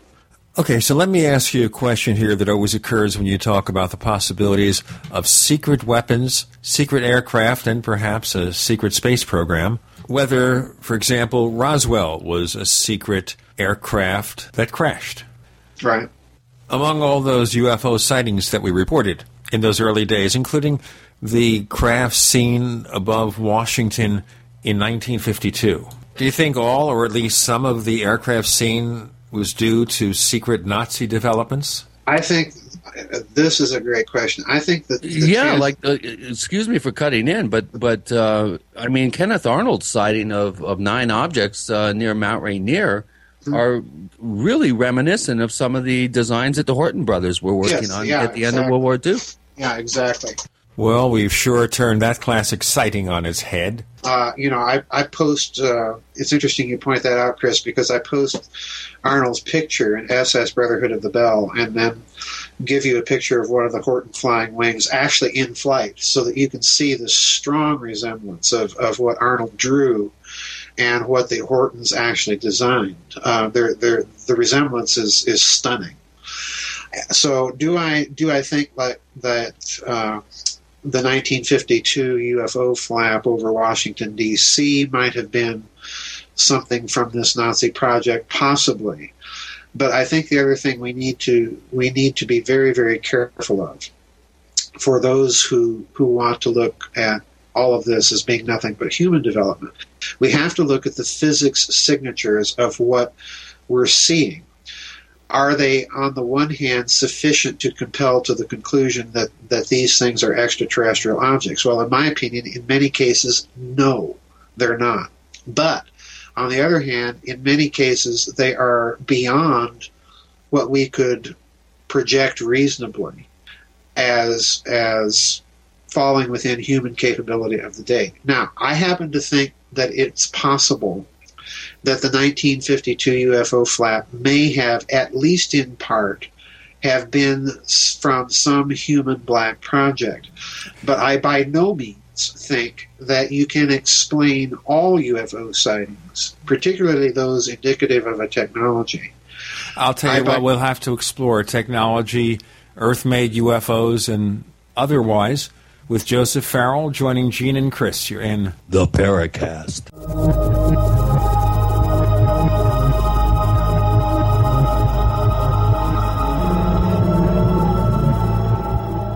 The GCN Radio Network, providing the world with hard hitting talk radio. GCN. Great talk radio starts here. Whether it's personal mail, whether it's business email, you want reliable, dependable delivery, freedom from spam, freedom from viruses. Well, Polaris Mail offers professional email hosting services for your personal or small business use. Each account uses 25 gigabytes of storage, an easy to use webmail interface, and full mobile sync. Sign up today for a 30 day free trial at polarismail.com, polarismail.com. So here's what happened. I was placing an order online. The site went down. It just stopped responding. It took hours before it returned, but I'd already placed the order with another company. If your site goes down, you could lose business. And if you have a business or personal site, you'll want to know it's easy to run and it will stay online. At iWeb, your site is hosted on one of the most reliable networks in the world. Check it out. iWeb.com. That's iWeb.com. We just had a terrible storm in the east, but we are all still in the eye of the perfect storm. We have the most devastating economic conditions since the Great Depression. America's worst drought in agricultural history, and what about the presidential election? This perfect storm is a huge threat to everyone's food supply. eFoods Direct is preparing for the shortages, and you had better do the same. I can warn you, but I can't feed you. You know that eFoods is the best tasting and safest food on the planet. We all need a bunch of storable and usable food from eFoods Direct. None of us wants to be standing in a bread line trading our freedom for food. Anyone who doesn't take control of their uncertain future has to be just a little bit nuts. Call 800 409 5633 or efoodsdirect.com slash Alex. How will you bet your life? Call 800 409 5633 or efoodsdirect.com slash Alex. Would you rather prepare six months too early or one day too late?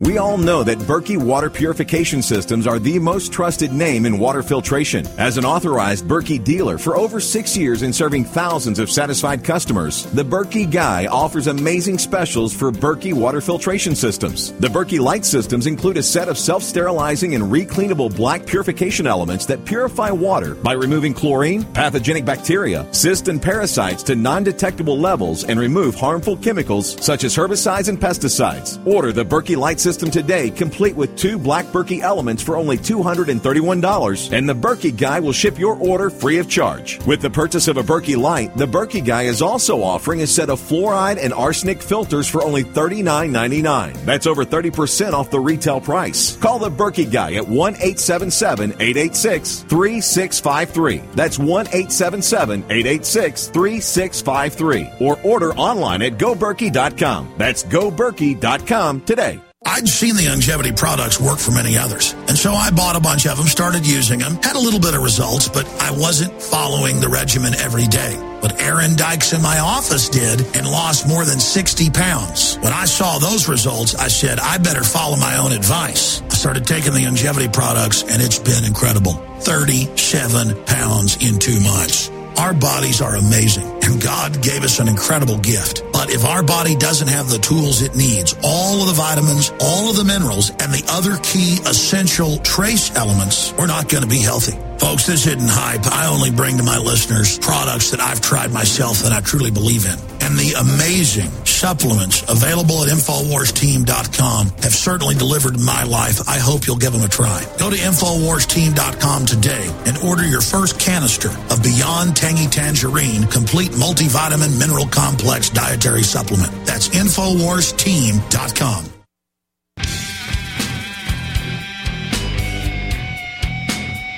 This is Curt Sutherly, the author of UFO Mysteries, and you're listening to the Paracast.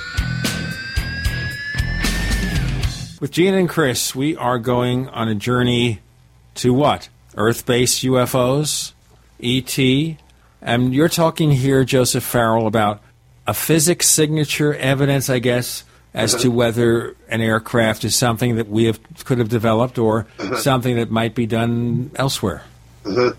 Well, I, I was saying before the break that I by no means think that you can explain every single UFO sighting as the product of a human technology. I think there's too many cases, for example, of, of USOs, of, of under unidentified submarine objects that, you know, come flying in uh, into the water and disappear or fly out of the water up into the sky. To my mind, that's a capability that exceeds possibly exceeds human capabilities even for these secret black projects. So I think we have to be careful. I don't think that, that every UFO sighting is, is something human. I attempt to examine things on a case by case basis. Uh, Roswell and the Reich is, is a 500 plus page book about that specific subject and what researchers have said. And in my opinion, uh, I think, have said erroneously about about that event. But you know, um, I, I, certainly don't think that you can account for everything that falls under the UFO phenomenon as being a Nazi development or a human development. No, I, I just I, I've never believed that. Joseph, one thing that's always puzzled me was Admiral Byrd's uh, Operation Highjump expedition yeah. down to Antarctica, and of course. Uh-huh. Over the years, we've all heard stories of uh, Neuschwabenland and and uh, possible uh, German um, sort of infrastructure building uh, underneath the ice caps of uh, Antarctica. What, where do you come down on that? What do you think about that whole scenario of an Antarctic German presence? Okay, that's that's one I get answered or asked a lot, and and my response is always the same. I have massive doubts about a Nazi Antarctic UFO research or development base in Antarctica. The reason being, let's go back to the Bell story for a moment. If you look at the way this story unfolds, and and I, you know we we really have to look at the details of of the story. One of the details of the Bell device, if you examine the story, is that it required an enormous amount of direct current electrical power to the extent that the Nazis built an entire electrical power plant within hundreds of yards of the installation at which the Bell device was tested. All right. So, in other words, the idea that the prototype gateway technology into this field propulsion capability was continued after the war in Antarctica would have required enormous electrical power. It would have required installations of massive size in Antarctica. Now, to imagine the, the German Navy as being operationally capable of waging not only a campaign against British and, and American shipping in the Atlantic, but also getting the German Navy to ship by U boat the components to produce that kind of electrical power and to build the installations in Antarctica that w- this would have required is to me an impossibility. So that's not to say I don't think the Nazis had some sort of installation in Antarctica, but it is nothing even remotely close to, to, what, to what it would take to, to come up with that take. technology. And the yeah. other part, the other part of the story we need to remember here, Chris, is that the people putting out that line that there was this huge Nazi flying saucer research base in Antarctica and they chased Admiral Byrd out of there with flying saucers and ray guns. The people putting that story out, by and large, are neo Nazis, all right? Now, I have no doubt that Admiral Byrd may have been chased out of Antarctica by a bunch of Nazis. All right, I have no problem with that. But they weren't coming from Antarctica. If they're coming from anywhere, they're probably coming from Tierra del Fuego or some base in, in southern Argentina, but not in Antarctica. Now, did the Nazis have a base in Antarctica? Probably. It may have been a secret U boat base. It may have been a little resupply point. It may have been a weather station. They may have even hidden some things there that they didn't want anybody else to find. But a, a UFO research base, no. That leads me to another question, which I meant to ask you earlier. Um, again, from Go- Gogsmacky, one of our, uh, you know, very uh, uh, prolific posters at forum.theparacast.com. And he asked, um, we have a forum member, Polterwurst, who is German, and he has often stated that the whole paranormal field, and I assume he means UFOs as well, is treated with contempt in Germany. Do you have any contacts there who are open to topics such as the Nazi bell, etc.? And if so, do they take an interest secretly due to an attitude of most people there? Uh, that's that's kind of an interesting question. I've never had that before. I I have a number of my books that have been published in Germany, and and one of them is precisely the the SS Brotherhood of the Bell, which in the German title is Die Bruderschaft der Glocke, and that tells me, you know, that's that's one of the books that's been published in Germany. I've I've had a couple more that have been bu- bought by my German publisher. So that tells me that there is the interest in Germany. And I'll tell you the reason why I think that it may be present in Germany. Um, German reunification, to me, Chris, is the signal event here that kicks loose so much of these stories. The reason why is that within the former Eastern zone, within the former East Germany, and those portions of, of Germany that, that lie now in, in Poland, Silesia and, and uh, Western Pomerania, and so on, you had a lot of these huge Nazi installations, underground installations, that weren't on anybody's radar screen. In other words, we couldn't pin these installations to any specific project that had been written about during all of those decades of, of, of the two Germanys. They weren't appearing on anybody's radar map. And it's interesting that many of the documents that, that I refer to in my books start being declassified after German reunification. It's almost as if the Allies know the jig is up, the cover story is going to be blown, because these installations are huge. okay. Uh, and self evidently, a lot of them had to do with, with um, the German nuclear program. So I think part of it, you see in Germany a bunch of authors like uh, Thomas Mehner and Friedrich Georg, uh, the, uh, researchers like that, even even Professor uh, Rainer Karlsch, that have written a number of books now challenging the the post-war Allied legend on the basis of documents that have been declassified and on the basis of access to these installations that used to lie in, in the Soviet zone. So I think the Germans are showing curiosity about these things, but they're, you know, in typical German fashion, they're being very cautious and being very thorough as as to, you know, how they're going to interpret these these installations and the science behind them.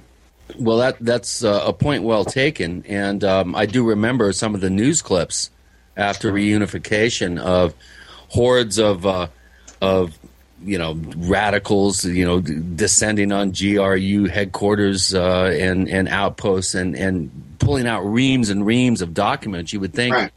That there's there's going to be some sort of uh, revelations that are g- going to come from that, but you know the whole idea of the east-west uh, dialectic, as as you put it uh, in one of your books, and that whole idea of Reinhard Gehlen, and and you bring up in in Saucer's uh, swastikas and psyops a really interesting point that one of the guys that was the architect along with uh, Allen Dulles of Operation Paperclip, which brought over hundreds of of Nazi scientists uh, to the West, was that we had a guy that had literally he was the head of of Soviet and uh, you know anti-Soviet intelligence for the Nazis. He was left intact with his apparatus intact as an intelligent asset, intelligence asset for the United States. Let's briefly talk about that. Uh, I, I, think that's something that we've kind of uh, overlooked here in the conversation. Yeah. Is Yeah. the U.S. Um, understanding and intel about what the actual uh, state of scientific development was going on in the Soviet Union after the war? Right. Well, what you're referring to there is is an organization in Nazi Germany called Fremde Heere Ost, which means Foreign Armies East. It was German military intelligence. Before the we East- get on to the explanation of that agency. Okay, well, it's also that time for me to interrupt. With Joseph Farrell, you're hearing Gene and Chris. You're in the Paracast.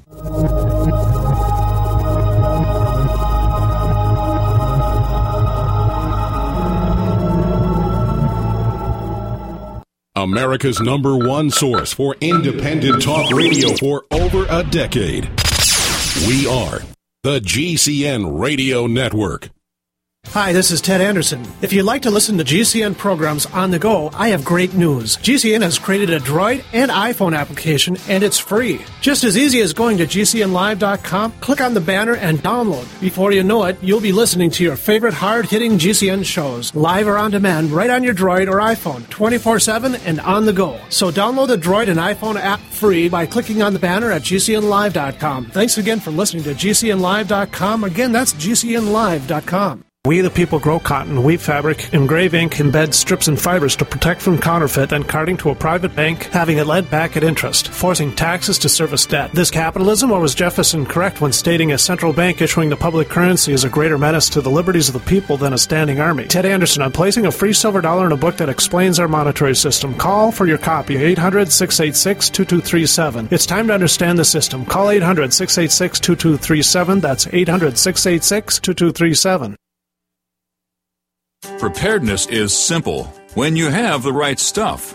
And with the looming threat of economic collapse and possible service interruption, it's time to get the best in class preparedness stuff at disasterstuff.com. Disasterstuff.com has been serving smart preppers for over 15 years with quality products like Berkey water filters. Disasterstuff.com is the official Berkey in stock shipping center. And as always, free shipping on all Berkey products. Stock up on water barrels and accessories. Get Country Living or Wonder Mill grain mills, Excalibur food dehydrators, Tattler reusable canning lids, Sun oven solar cookers, EMP bags to protect sensitive electronics. And don't be without your Life Straw personal water filter, all from disasterstuff.com. Preparedness is simple with the right stuff from disasterstuff.com. Freedom through self reliance and personal responsibility.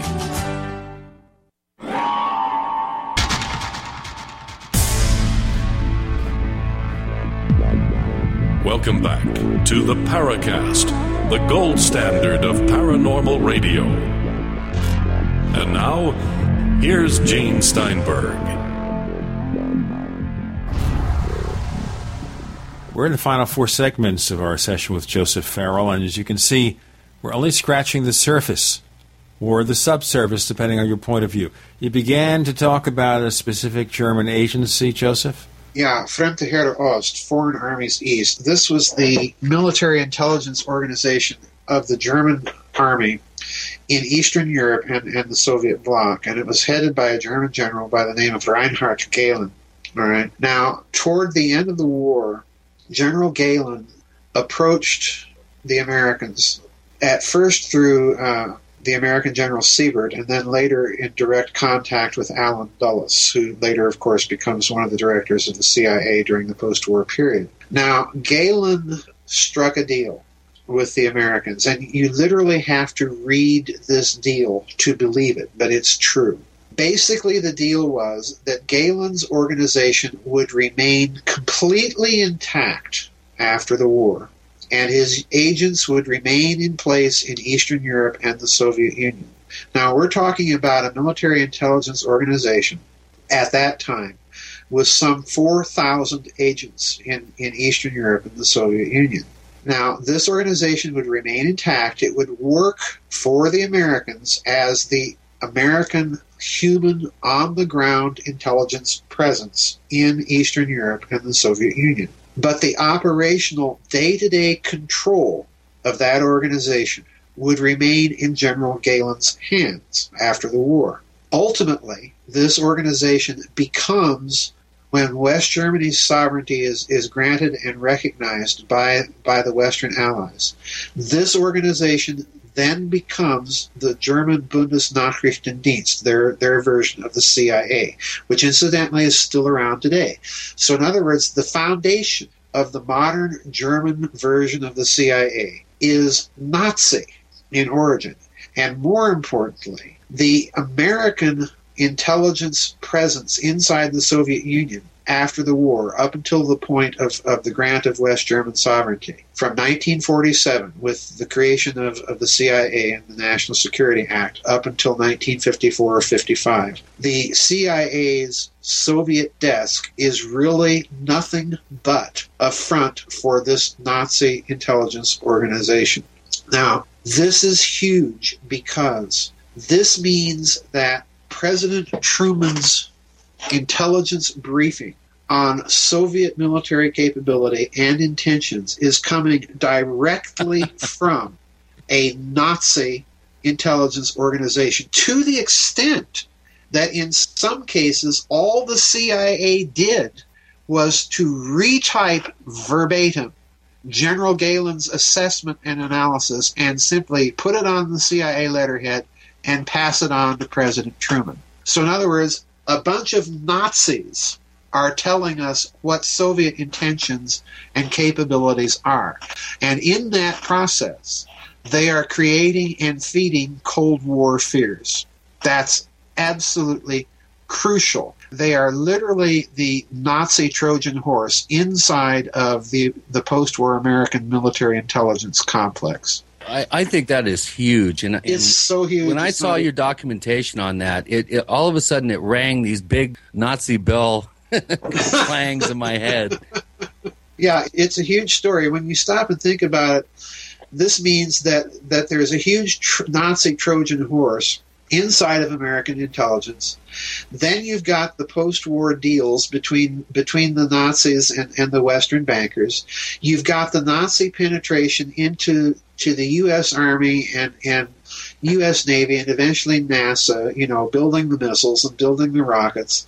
You know, it's it's it's fundamentally a huge story. If if we wonder why America looks fascist today, my my response would be is is because we made the deal with the fascist devil at the end of World War II. Oh, you say looks fascist in what respect? Let's be specific. Well, I think you know this this idea of a snitch state culture. We've got increasing surveillance, curtailing of of our civil liberties. We've got you know this National Defense Authorization Act, which you know basically allows you to draw up a Gestapo death list. you know? So I think you know Uh, with look- ten thousand drones being uh, you know, bought by police forces around the country. yeah, you know, it's it's Stukas without pilots, you know. so, so you know, I think I think you look at the tendencies in our culture that we see going on now, and, and from my point of view, you, you go back to the deals that were struck at the end of World War II with this fascist devil, and I think that's the reason, in part, that you're seeing the transformation of America that you're seeing. So if we look at this and assume it's happening, how long does it take to get there? To get where? I'm not understanding. Well, all right, assuming we're going to move towards some kind of fascist state.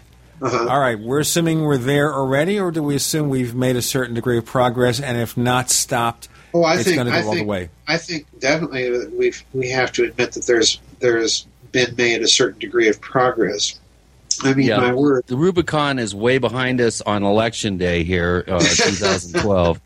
Well, yeah, I think I think the Rubicon again. I go back to this deal with Gehlen and and, and the whole Operation Paperclip mentality that that the end of defeating communism justified the means of, of bringing over, you know, clear Nazis. You you cannot look at people like Artur Rudolph or or Wernher von Braun, who clearly knew of and exploited the slave labor that at Nordhausen and, and the Mittelwerk in building their rockets and bring these kinds of people, or for that matter, Hubertus Strughold. I mean, my God, here was a man that was involved in the actual medical experiments on on human beings that are, are just barbaric, and and doing so as the basis for for the Nazi foundations for space medicine. And this character is brought over to this country to continue the same sort of of development of, of medicine, so-called medicine for our space program. So we're bringing over these unreconstructed Nazis into this country. We're striking deals with with Nazi generals and intelligence officers. I mean, my God, this is bound to have an effect on the the bureaucratic culture of the American agencies involved in these projects, and ultimately, I think that that effect on the bureaucratic culture is going to bleed over into into public society. Oh, To let me point- ask you a question Sure, then. sure. And for our listeners' benefit, we're recording this show on Tuesday, November 6th, election day. Right. Everyone out there, we hope, depending on how things turn out, will know whether we have a President Obama for one more term or a President Romney. Uh-huh. Okay. So, knowing that we don't have the answer when we do this episode, do you Uh-huh. think it matters who becomes president, or are they all subject to control by the industrial complex, by the I- fascist I'll be- bureaucrats? I'll be- I'll- I got I got the question. I'll be very very blunt. I do not like talking about politics in in interviews. Um, however, that said, I have made it very very clear in any number of blogs on my website that I'm basically bipartisan. In other words, I loathe dummy crooks and republic thugs equally. I think the system is so corrupted by these so-called two political parties and the monopoly they have on, on the American electoral process and their cronies in the media and that they are so beholden to corrupt corporate capitalism that I have not participated in any American election since 1988. Uh, and, and for very clear reasons in that election of, of the corruption of the Bush family and their relationship during the war and prior to the war to industrialists inside of Germany that were major backers of Adolf Hitler. So, you know, at from my point of view, personally, I look at both of these men as sock puppets for that financial oligarchy, for that uh, military industrial complex, and, and a pox on both of their houses, as far as I'm concerned. Don't go anywhere, neighbors. We've got so much to talk about, not a lot of time, but stay tuned. We have Joseph Farrell joining Gene and Chris. You're in the Paracast.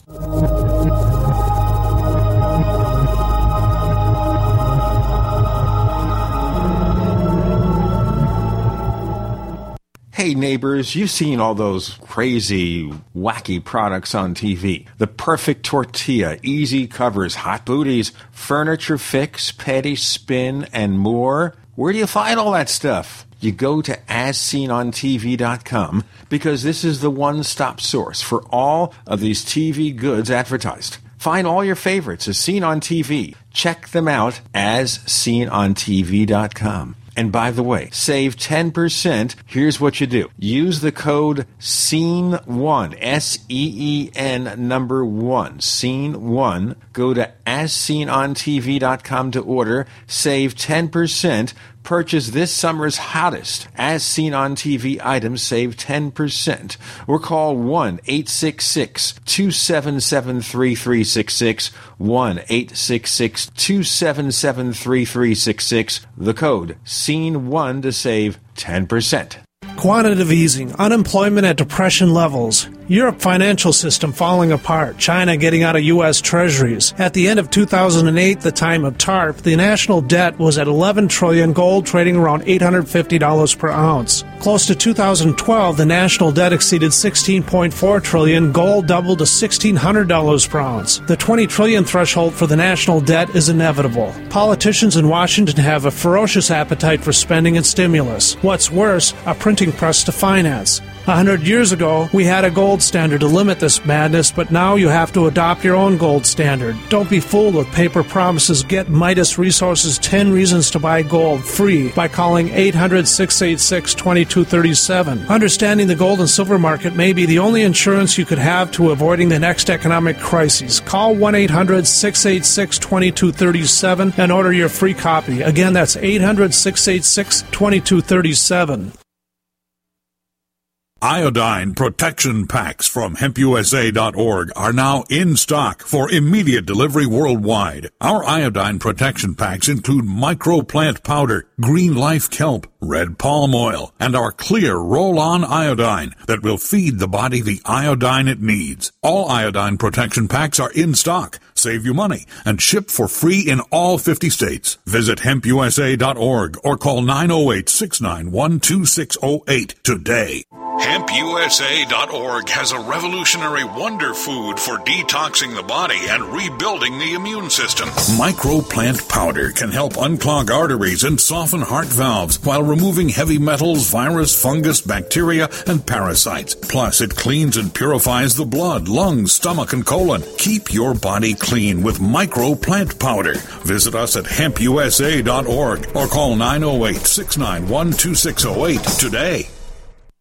We all know that Berkey Water Purification Systems are the most trusted name in water filtration. As an authorized Berkey dealer for over six years and serving thousands of satisfied customers, the Berkey Guy offers amazing specials for Berkey water filtration systems. The Berkey Light systems include a set of self-sterilizing and recleanable black purification elements that purify water by removing chlorine, pathogenic bacteria, cysts, and parasites to non-detectable levels and remove harmful chemicals such as herbicides and pesticides. Order the Berkey Light system today, complete with two black Berkey elements for only $231, and the Berkey Guy will ship your order free of charge. With the purchase of a Berkey Light, the Berkey Guy is also offering a set of fluoride and arsenic filters for only $39.99. That's over 30% off the retail price. Call the Berkey Guy at 1 877 886 3653. That's 1 877 886 3653. Or order online at goberkey.com. That's goberkey.com today. We'd like to hear from you. If you have a comment or question about the Paracast, send it to news at theparacast.com. That's news at theparacast.com. And don't forget to visit our famous Paracast community forums at forum.theparacast.com. With Gene and Chris in the Paracast, we're talking to Joseph Farrell. We've been covering the influence of Nazi scientists, fascist influences, how it's affecting our society. Now, when President Eisenhower, at the end of his two terms, warned of the rise of the military industrial complex, was he talking about this? That's a great question. I think, Gene, to some extent, he is. I, I, I truly do, and and I've I've indicated Joseph, that. let, let me interrupt here. There was a certain uh, couple of words that were taken out of that statement before Uh-huh. he made it, and it was the undue influence of the military, industrial, and political was stricken from from his speech, if uh, memory serves me correct. Well, that I didn't know, but it wouldn't surprise me. Um, I think Eisenhower is in the position to know of the vast extent of this Nazi penetration and the, the cultural influence within those bureaucracies that it had.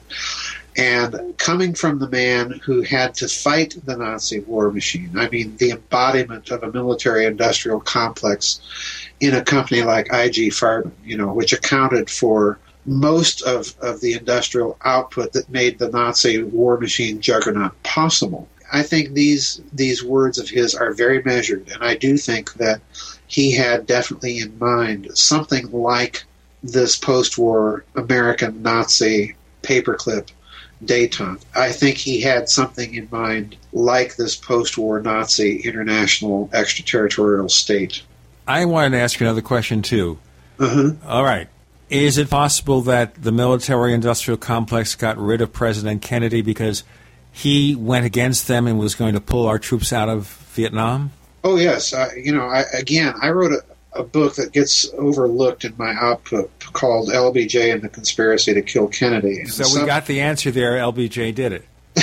well, not completely. The subtitle of the book is A Coalescence of Interests, and I, I, I spend some time in that book pointing out the Nazi connections because this is an aspect of the assassination that that most other assassination researchers do not want to talk about, and it's there. So, did Kennedy challenge these power bases of, of what Professor Peter Dale Scott calls the deep politics, the parapolitical structure in this country? And I think the answer has to be definitely yes, he did. And that's why it's so baffling to people to look at the Kennedy assassination because you do have present within it connections to the mafia, connections to the intelligence community, connections to, to high finance, connections to, you know, international drug trade and arms trafficking, and on and on it goes. And it is a coalescence of interest because he's challenging the deep political structure of the post-war world and all of these deals with the, the former Axis elites that that entailed. So therefore, you would say, who killed Kennedy? All of the above. All of the above. Yeah. Would the same thing be true for Bobby Kennedy? I think so, yes. Yeah. When you talk about all these conspiracies and such, how the heck do you prove it? I mean, I remember back in the late 60s seeing lectures by a former New York State Assemblyman, Mark uh-huh. Lane, who wrote the book Rush to Judgment. And he shows you all the factual discrepancies. Right. And then, of course, we have the Oliver Stone movie and all the other stuff. So, how do you prove it? Well, I, proof is a difficult word. I think we have to talk in terms of persuasion. If you're looking for absolute proof in any venture, you're never going to find it. Eh, The only time you're going to find it is within mathematics. You know, given this uh, assumption, then then reason from certain ex- formal explicit propositions to the conclusion. To expect that level of of proof within this type of endeavor is is to my mind expecting the impossible. I think what you have to speak in terms of is persuasion. You have to get people to understand that the official versions of these events are mythologies, that they are far more riddled with holes than any so called conspiracy theory. And the second thing, particularly with events like Kennedy, is we have to understand we're not dealing with a conspiracy in any typical sense. We are dealing rather with the deep parapolitical structure of of an oligarchical system in the post-war world that resembles nothing better or nothing more analogous than that of medieval Venice. You're dealing with an oligarchy that has its fingers and tentacles in every aspect of, of the levers of power, and therefore you're dealing with something very different than conspiracy in the ordinary sense. But nonetheless, you're dealing with something vast and truly beyond most people's experience. So the difficulty is, is communicating all of this in adequate detail to make people question the official versions of events. All right, so Joseph Farrell and some other authors question the official version of events. Has anyone tried to come after you as a result? Let's put it this way. That's good. All right. I'm sorry I made a joke. I didn't. No, no, no, no. It's not a joke. I, I, it's let's put it this way. I've had weird things happen to me. I can't honestly say that that um, other than one incident a few years ago, I ha- I can't honestly say that anybody's coming after me. I've had one individual, uh, fairly well known in this alternative research community, tell me privately to my face, and I'm not going to say who this individual is, uh, it would be very readily recognizable to people, tell me that the only reason I've been left alone is I came out of left field so far and so fast and so suddenly that you know they would have offed me otherwise. Well, I don't know if that's true or not. I don't know. I've like I say, I've had strange things happen. Uh, I have had my mail opened. I've ha- I, I've had computer screens freeze and private chat with people about these topics. I've had an unusual circumstance where friends of mine in an ever narrowing circle were being beaten up and so on and so forth, and it looked like it was coming toward me. But beyond that, I can't say that I have, you know, bullet holes in my windshield or cut brake lines. You know, well, that brings me up to a question that uh, Gog, our faithful uh, forum poster Gogsmacky uh, posted here, and this kind of puts you on you know, a little bit on, I don't know, sort of on point here. Do you distance yourself from the work of Richard Hoagland now? Yes, I I- remember when they, you guys often appeared on shows together, but the consensus seems to be these days that Hoagland is churning out stuff now with little regard to real data slash truth. right. Well, yes. The answer to that is yes. I do distance myself from. Yeah. You mentioned before uh, the Majestic 12 documents in passing, and Mhm. it seemed that you accepted them as as being real. Uh, where do you come down on the Magic 12 documents? Okay, it's cliffhanger time once again. All right? So we're going to have to pause for a moment before we get you the answer about the controversial MJ12 documents. And by the way, if you want to reach us on the Paracast, write news at theparacast.com. Once again, write us news at theparacast.com. And of course, it's many MJ12 documents, not just one. We'll have those answers. We have Joseph Farrell joining Gene and Chris. You're in The Paracast.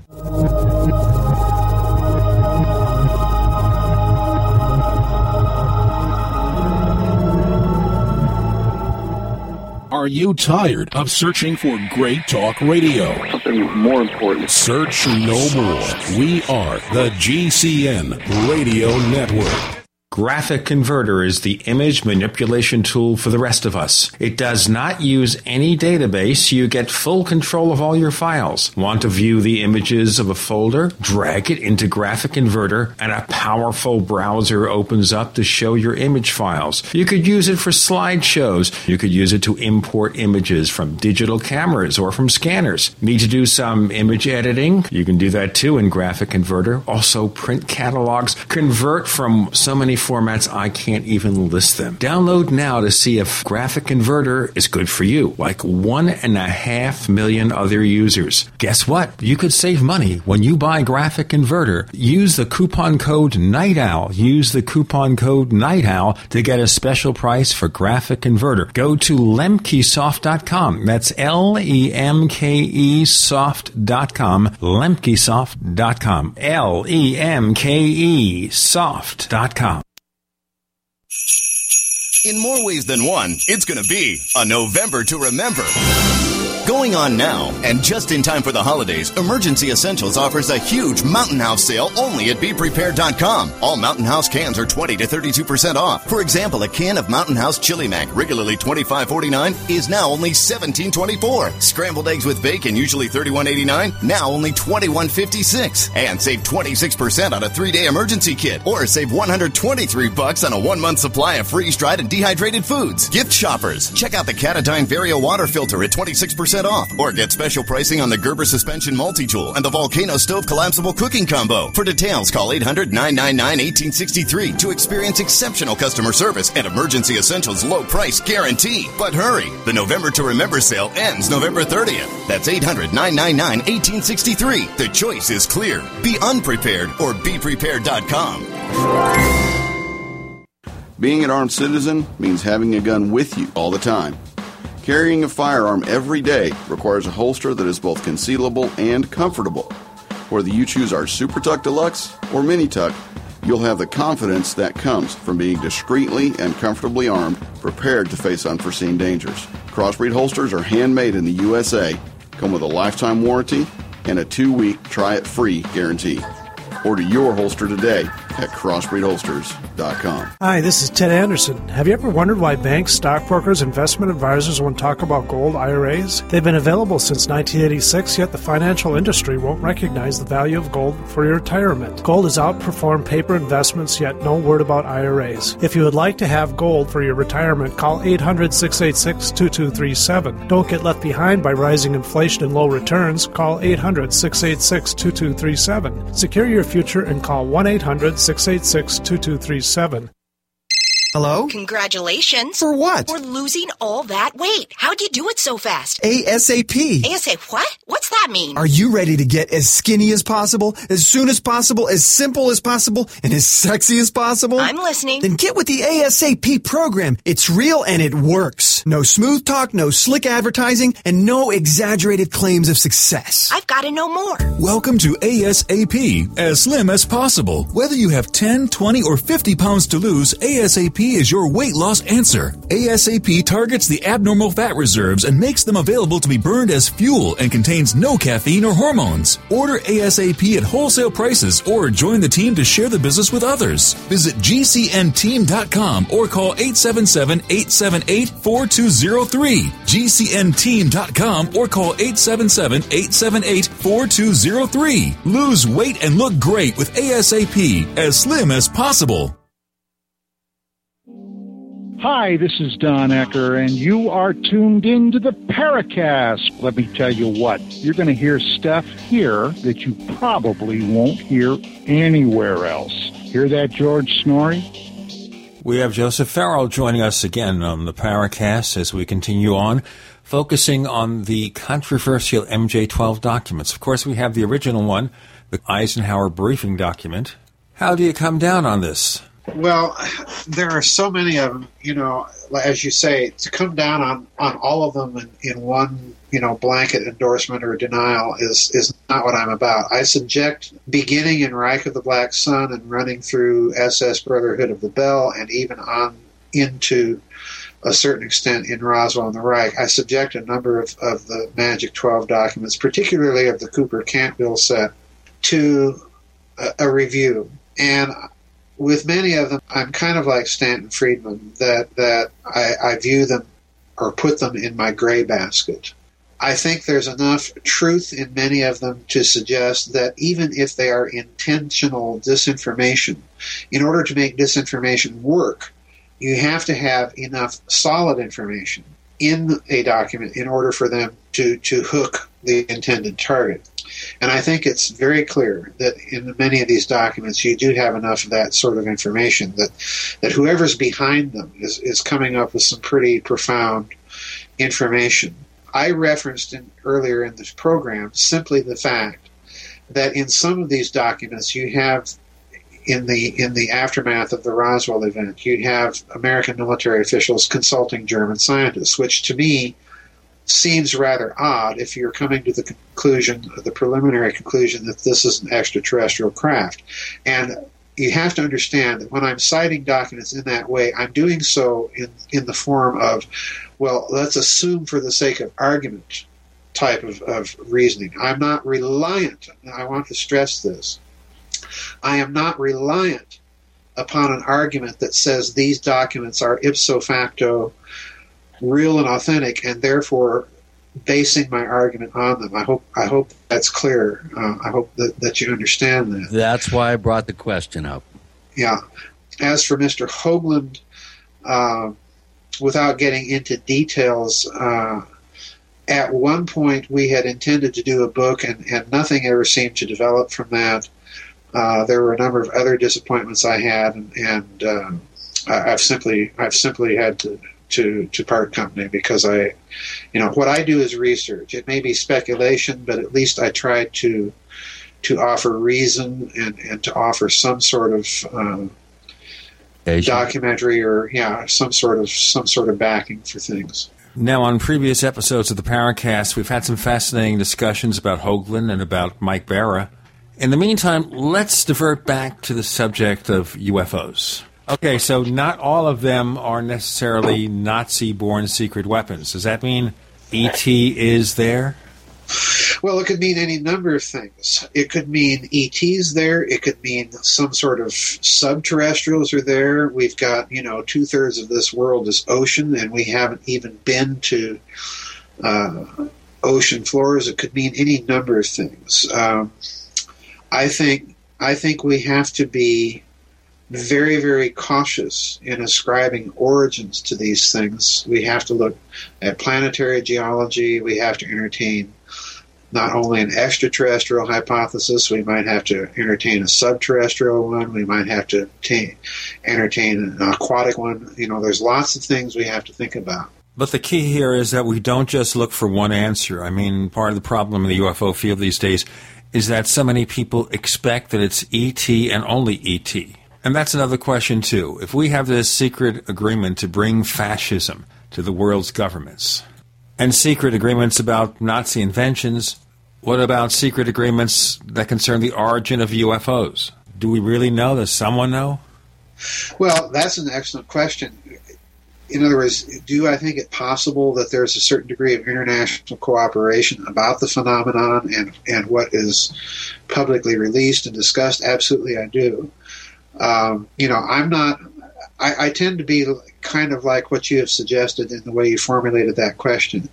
For me, I'm not philosophically opposed to the idea of extraterrestrials, but my experience with many, if not most people in the field of ufology is that for them it's a religion. Uh, everything is interpreted along an extraterrestrial hypothesis such that to challenge it is either to be ignored or or to be you know considered something of a skeptic and and I'm neither of these things. oh man, th- does that sound familiar, Gene? yes, it we've, does have been, a ring to it. Banging yes. that drum for I don't know how long. you have some well, more questions from our friend Gogsmacky. Okay. I do, and this goes back to one of my favorite books that you've written is is the Cosmic War Okay. And Gogsmacky asks Joseph, I've heard over I've heard you over the years talking about an interplanetary war that may have happened in our solar system in the past. He's right. read to he's yet to read the Cosmic War, okay. but he asked if you could elaborate on this particular view and um, what is the source material for this claim? Okay, the source material is very simple. You, you look at a lot of Mesopotamian texts, uh, like the Epic of Ninurta, the Lugal-e, uh, Atrahasis epic. Uh, you look at certain Hurrian material. You look at certain Egyptian material, like the Edfu temple texts, and so on and so forth. So, in other words, the, the source is, is basically ancient texts uh, from that region of the world, Egypt, Egypt through Mesopotamia. But you'd also have to look at uh, the Vedic texts like the Mahabharata or the, the Ramayana that talk about these wars of the gods. And, again, even Greek mythology, you know, the, the, the wars of the Titans uh, against the gods. You have, you have cosmic war stories or mythologies, basically, from all over the world.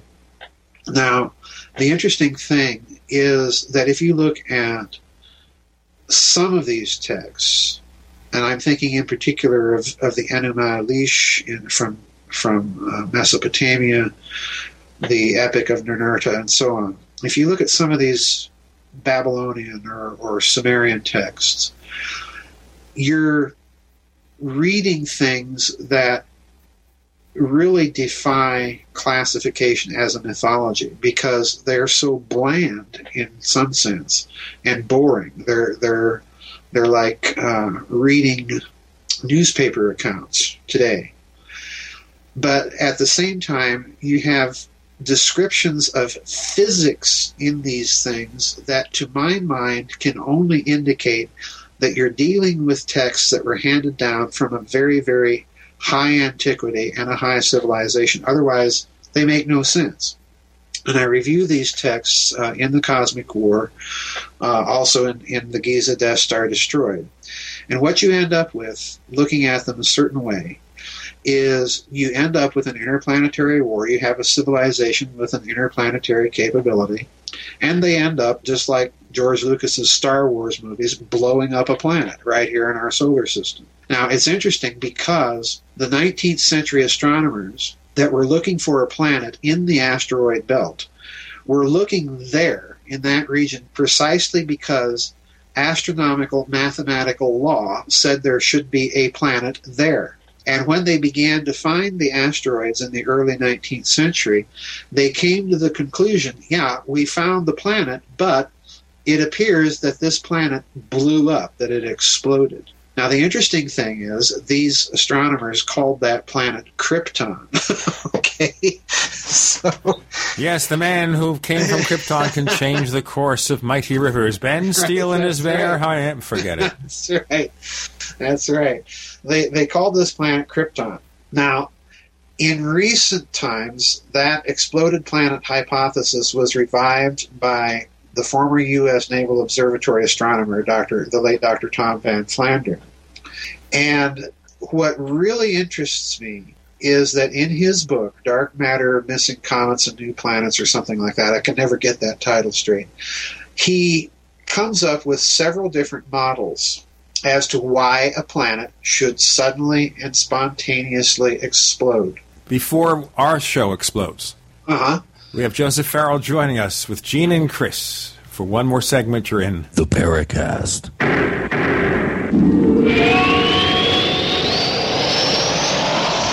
The GCN Radio Network, providing the world with hard hitting talk radio. GCN. Great talk radio starts here.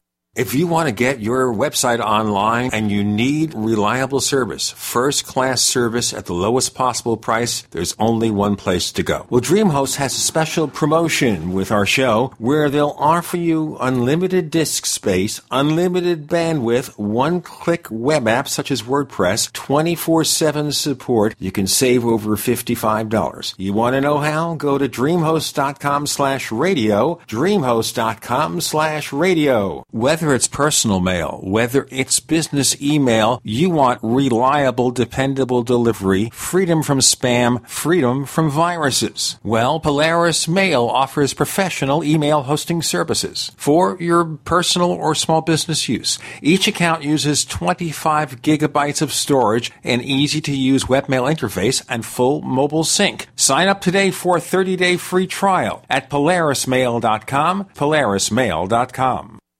In a coming apart world, you need something to keep it tied together. That something is Atwood Rope, the highest quality rope made in the USA, from exotic braids for military, rescue, arborists, shipyards, tow line, or boating. Quality rope at affordable prices you and your customers can depend on. Find a dealer or shop online at atwoodrope.net. Enter promo code RADIO to receive 100 feet of 550 paracord free with purchase. Atwood Rope, working to keep the world tied together. Hi, this is Ted Anderson. Have you ever wondered why banks, stockbrokers, investment advisors won't talk about gold IRAs? They've been available since 1986, yet the financial industry won't recognize the value of gold for your retirement. Gold has outperformed paper investments, yet no word about IRAs. If you would like to have gold for your retirement, call 800 686 2237. Don't get left behind by rising inflation and low returns. Call 800 686 2237. Secure your future and call 1 800 686 2237.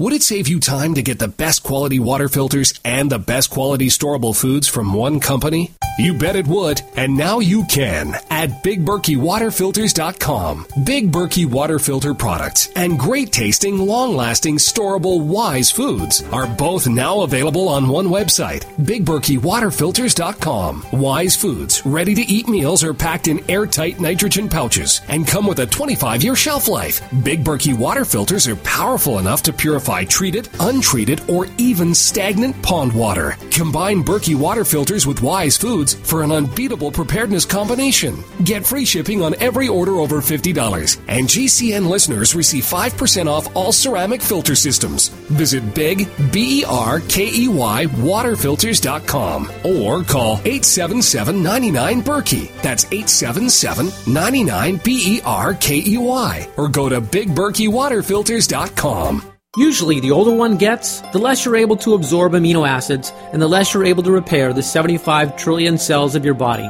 As a result, you'll have less energy, your tissues will shrink, and you'll become wrinkled. An older person will typically injure more easily and heal more slowly. Not fun. However, if you could consume a protein powder that is easy to absorb, then you may be able to gain back some strength, muscle, and speed of recovery. One World Whey is a highly digestible whey protein powder that may be the perfect answer for you. My name is Errol. I'm 74 years old. You know, the taste of One World Whey is amazing. I play pickleball, and since taking One World Whey and your trace mineral supplement, I have more energy and recover faster from my working out. I used to take another grass-fed whey protein powder, but now I'm getting much better results using One World Whey. Call 888-988-3325. That's 888-988-3325. Or visit oneworldwhey.com. That's oneworld, W-H-E-Y dot com.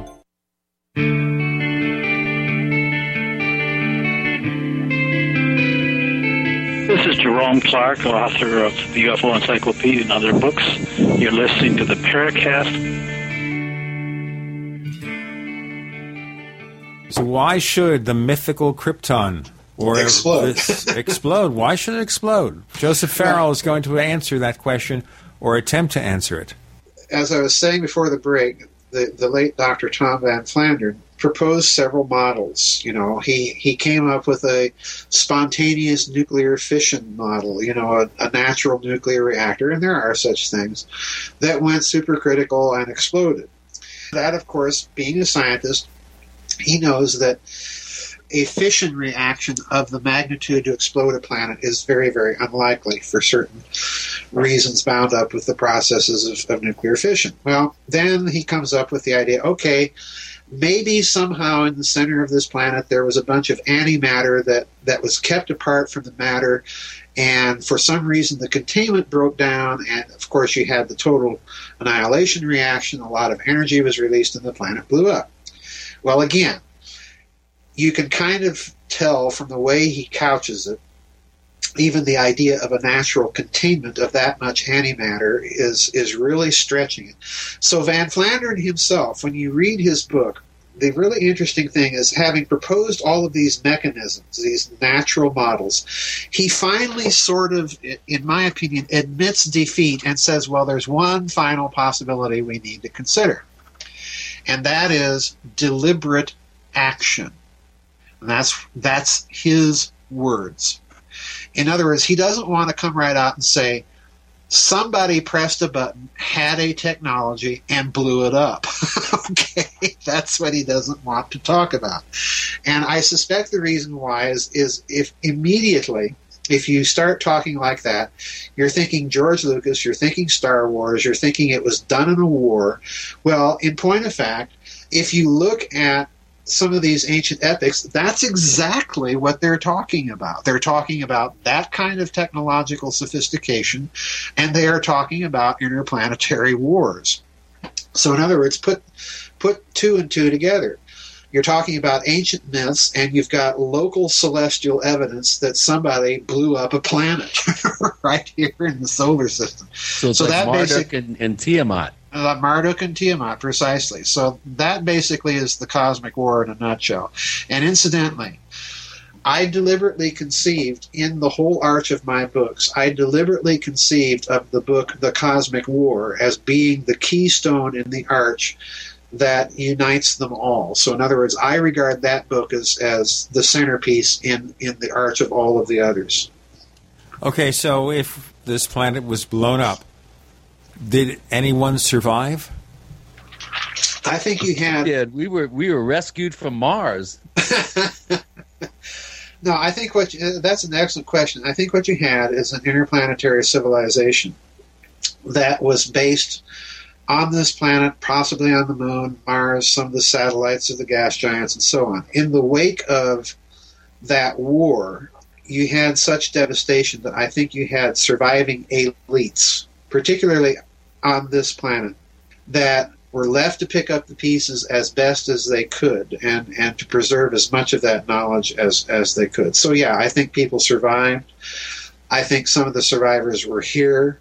There may be other survivors out there somewhere. I don't know. but I do think there were survivors. Is that why you account for the ubiquity of these legends? And we can go back to Atlantis, Yeah. Lemuria. We can go back Yeah. to Richard Shaver and the Deros and Teros. Right. Yeah, that's exactly what I'm saying. I think, I think it's the survivors. Let me let me go further, Gene, and I'll explain what my model is. I think that you have essentially two elites: the elite surviving this war that was on the side of the vanquished, and the elite that survived this war that was on the side of the victors. And by necessity of the case, they had to make common cause. And one of the first things they had to figure out was how do we preserve as much of the scientific knowledge that gave the possibility of this civilization? How do we preserve as much of that as possible? And my answer to that question is they did so in the form of myth. And the reason why is when you are looking at a collapse of a high scientifically sophisticated culture, if you're looking at the collapse of the scientific jargon or language, then the type of language that next best approximates the ability to communicate advanced truths is the language of metaphysics. It's the language of religion. It's the language of of of mythology. And this is what they do. They create myths whose true scientific content can only begin to be appreciated when humanity once again begins to arrive at a certain plateau of scientific development, such that once it takes that scientific worldview and begins to look at those myths, it can begin to see that at least some of those myths contain a scientific truth. And therefore, it might be necessary, therefore, to look at all of those myths in that way. I think we are at that point in human history here, right here. now. Yeah. I, I, I absolutely agree. I, I couldn't agree more. I, I think that was eloquently stated. And again, I do urge our listeners to get up to speed. Joseph P. Farrell. I don't know how many books you've written now, Joe, at this point, but uh, I recommend them all. Uh, the Cosmic War really opened my eyes. It was like taking a, a very kind of microscopic, sort of telescopic view that Sitchin came up with and looking at it cross culturally and saying, well, it's not only the Sumerians; it was it was the whole Mesopotamian, you know, the the evolution of Mesopotamian cultures. It was it was Egypt. It was uh, the Harappan cultures. Uh, uh, You know, there's there's there's elements in in South America and Mesoamerica. Um, this is all really important stuff. I really recommend these uh, these books. And then, if you really want to get into the 20th century stuff, obviously your your your books on on on man-made UFOs, for lack of a better general term, I think are uh, just highly recommended uh, by this humble uh, co-host here. Okay, thank you. Joseph, let me ask you a brief question because we're about out of time. I know you've got a huge and rich library that I'm going to have to catch up on. This recent book, Saucers, Swastikas, and Psyops. Uh-huh. For those of our listeners who want more information, can you give them something about the direction that they could look into? Uh, yeah, you can get all of my books off of my web store on my website, and the email or the, the address of that is www.gizadeathstar.com. That's all one word and all lowercase. Uh, there's a web store there. They can get they can get all my books by ordering right off off the web store. GizaDeathStar.com. And by the way, when you click on Joseph Farrell's name over at theparacast.com, magically, amazingly, it takes you to that site. And he's got a blog there, by the way, where he expresses his opinions about a lot of the things he's talked about here, like no confidence in this, in friends S election. Oh, boy. All that stuff. So it's there. So that's it. Is it any wonder why America, A M U R I K A, is so screwed up? and we can go on and on for that kind of story. Now, if Oh, our yeah. listeners have questions that we couldn't answer here, they could write you at your site. Yeah, there's a there's a contact button on my site. The only thing I ask is that your listeners put all capitals in the subject header of the email because I get tons of email. So if they want me to open them, that's my signal to do so. Ah. ah. the secret recipe is all caps. the secret recipe is all. And all listeners, don't forget to tune in to forum.theparacast.com for the um, conversation that's definitely going to ensue about our episode here with Joseph P. Farrell.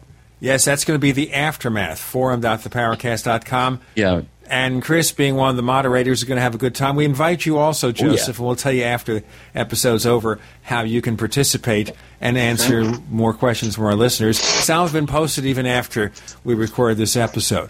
By the way, you can find us if you go on Twitter. You can find us. We are known as the Paracast. We're the Paracast on Twitter. And Chris O'Brien has a site too, and he'll tell you very briefly what he has to offer. Our Strange Planet. I'll have an update on my trip down to Palenque with David Hatcher Childress and uh, onwards and upwards. You know, I think we're hopefully uh, going to move into a new period of, uh, I don't know, change and transformation on the planet. I'm, I'm an optimist. OurStrangePlanet.com is the place to go. Joseph Farrell, thank you for joining us this week on the Paracast. Thank you for having me.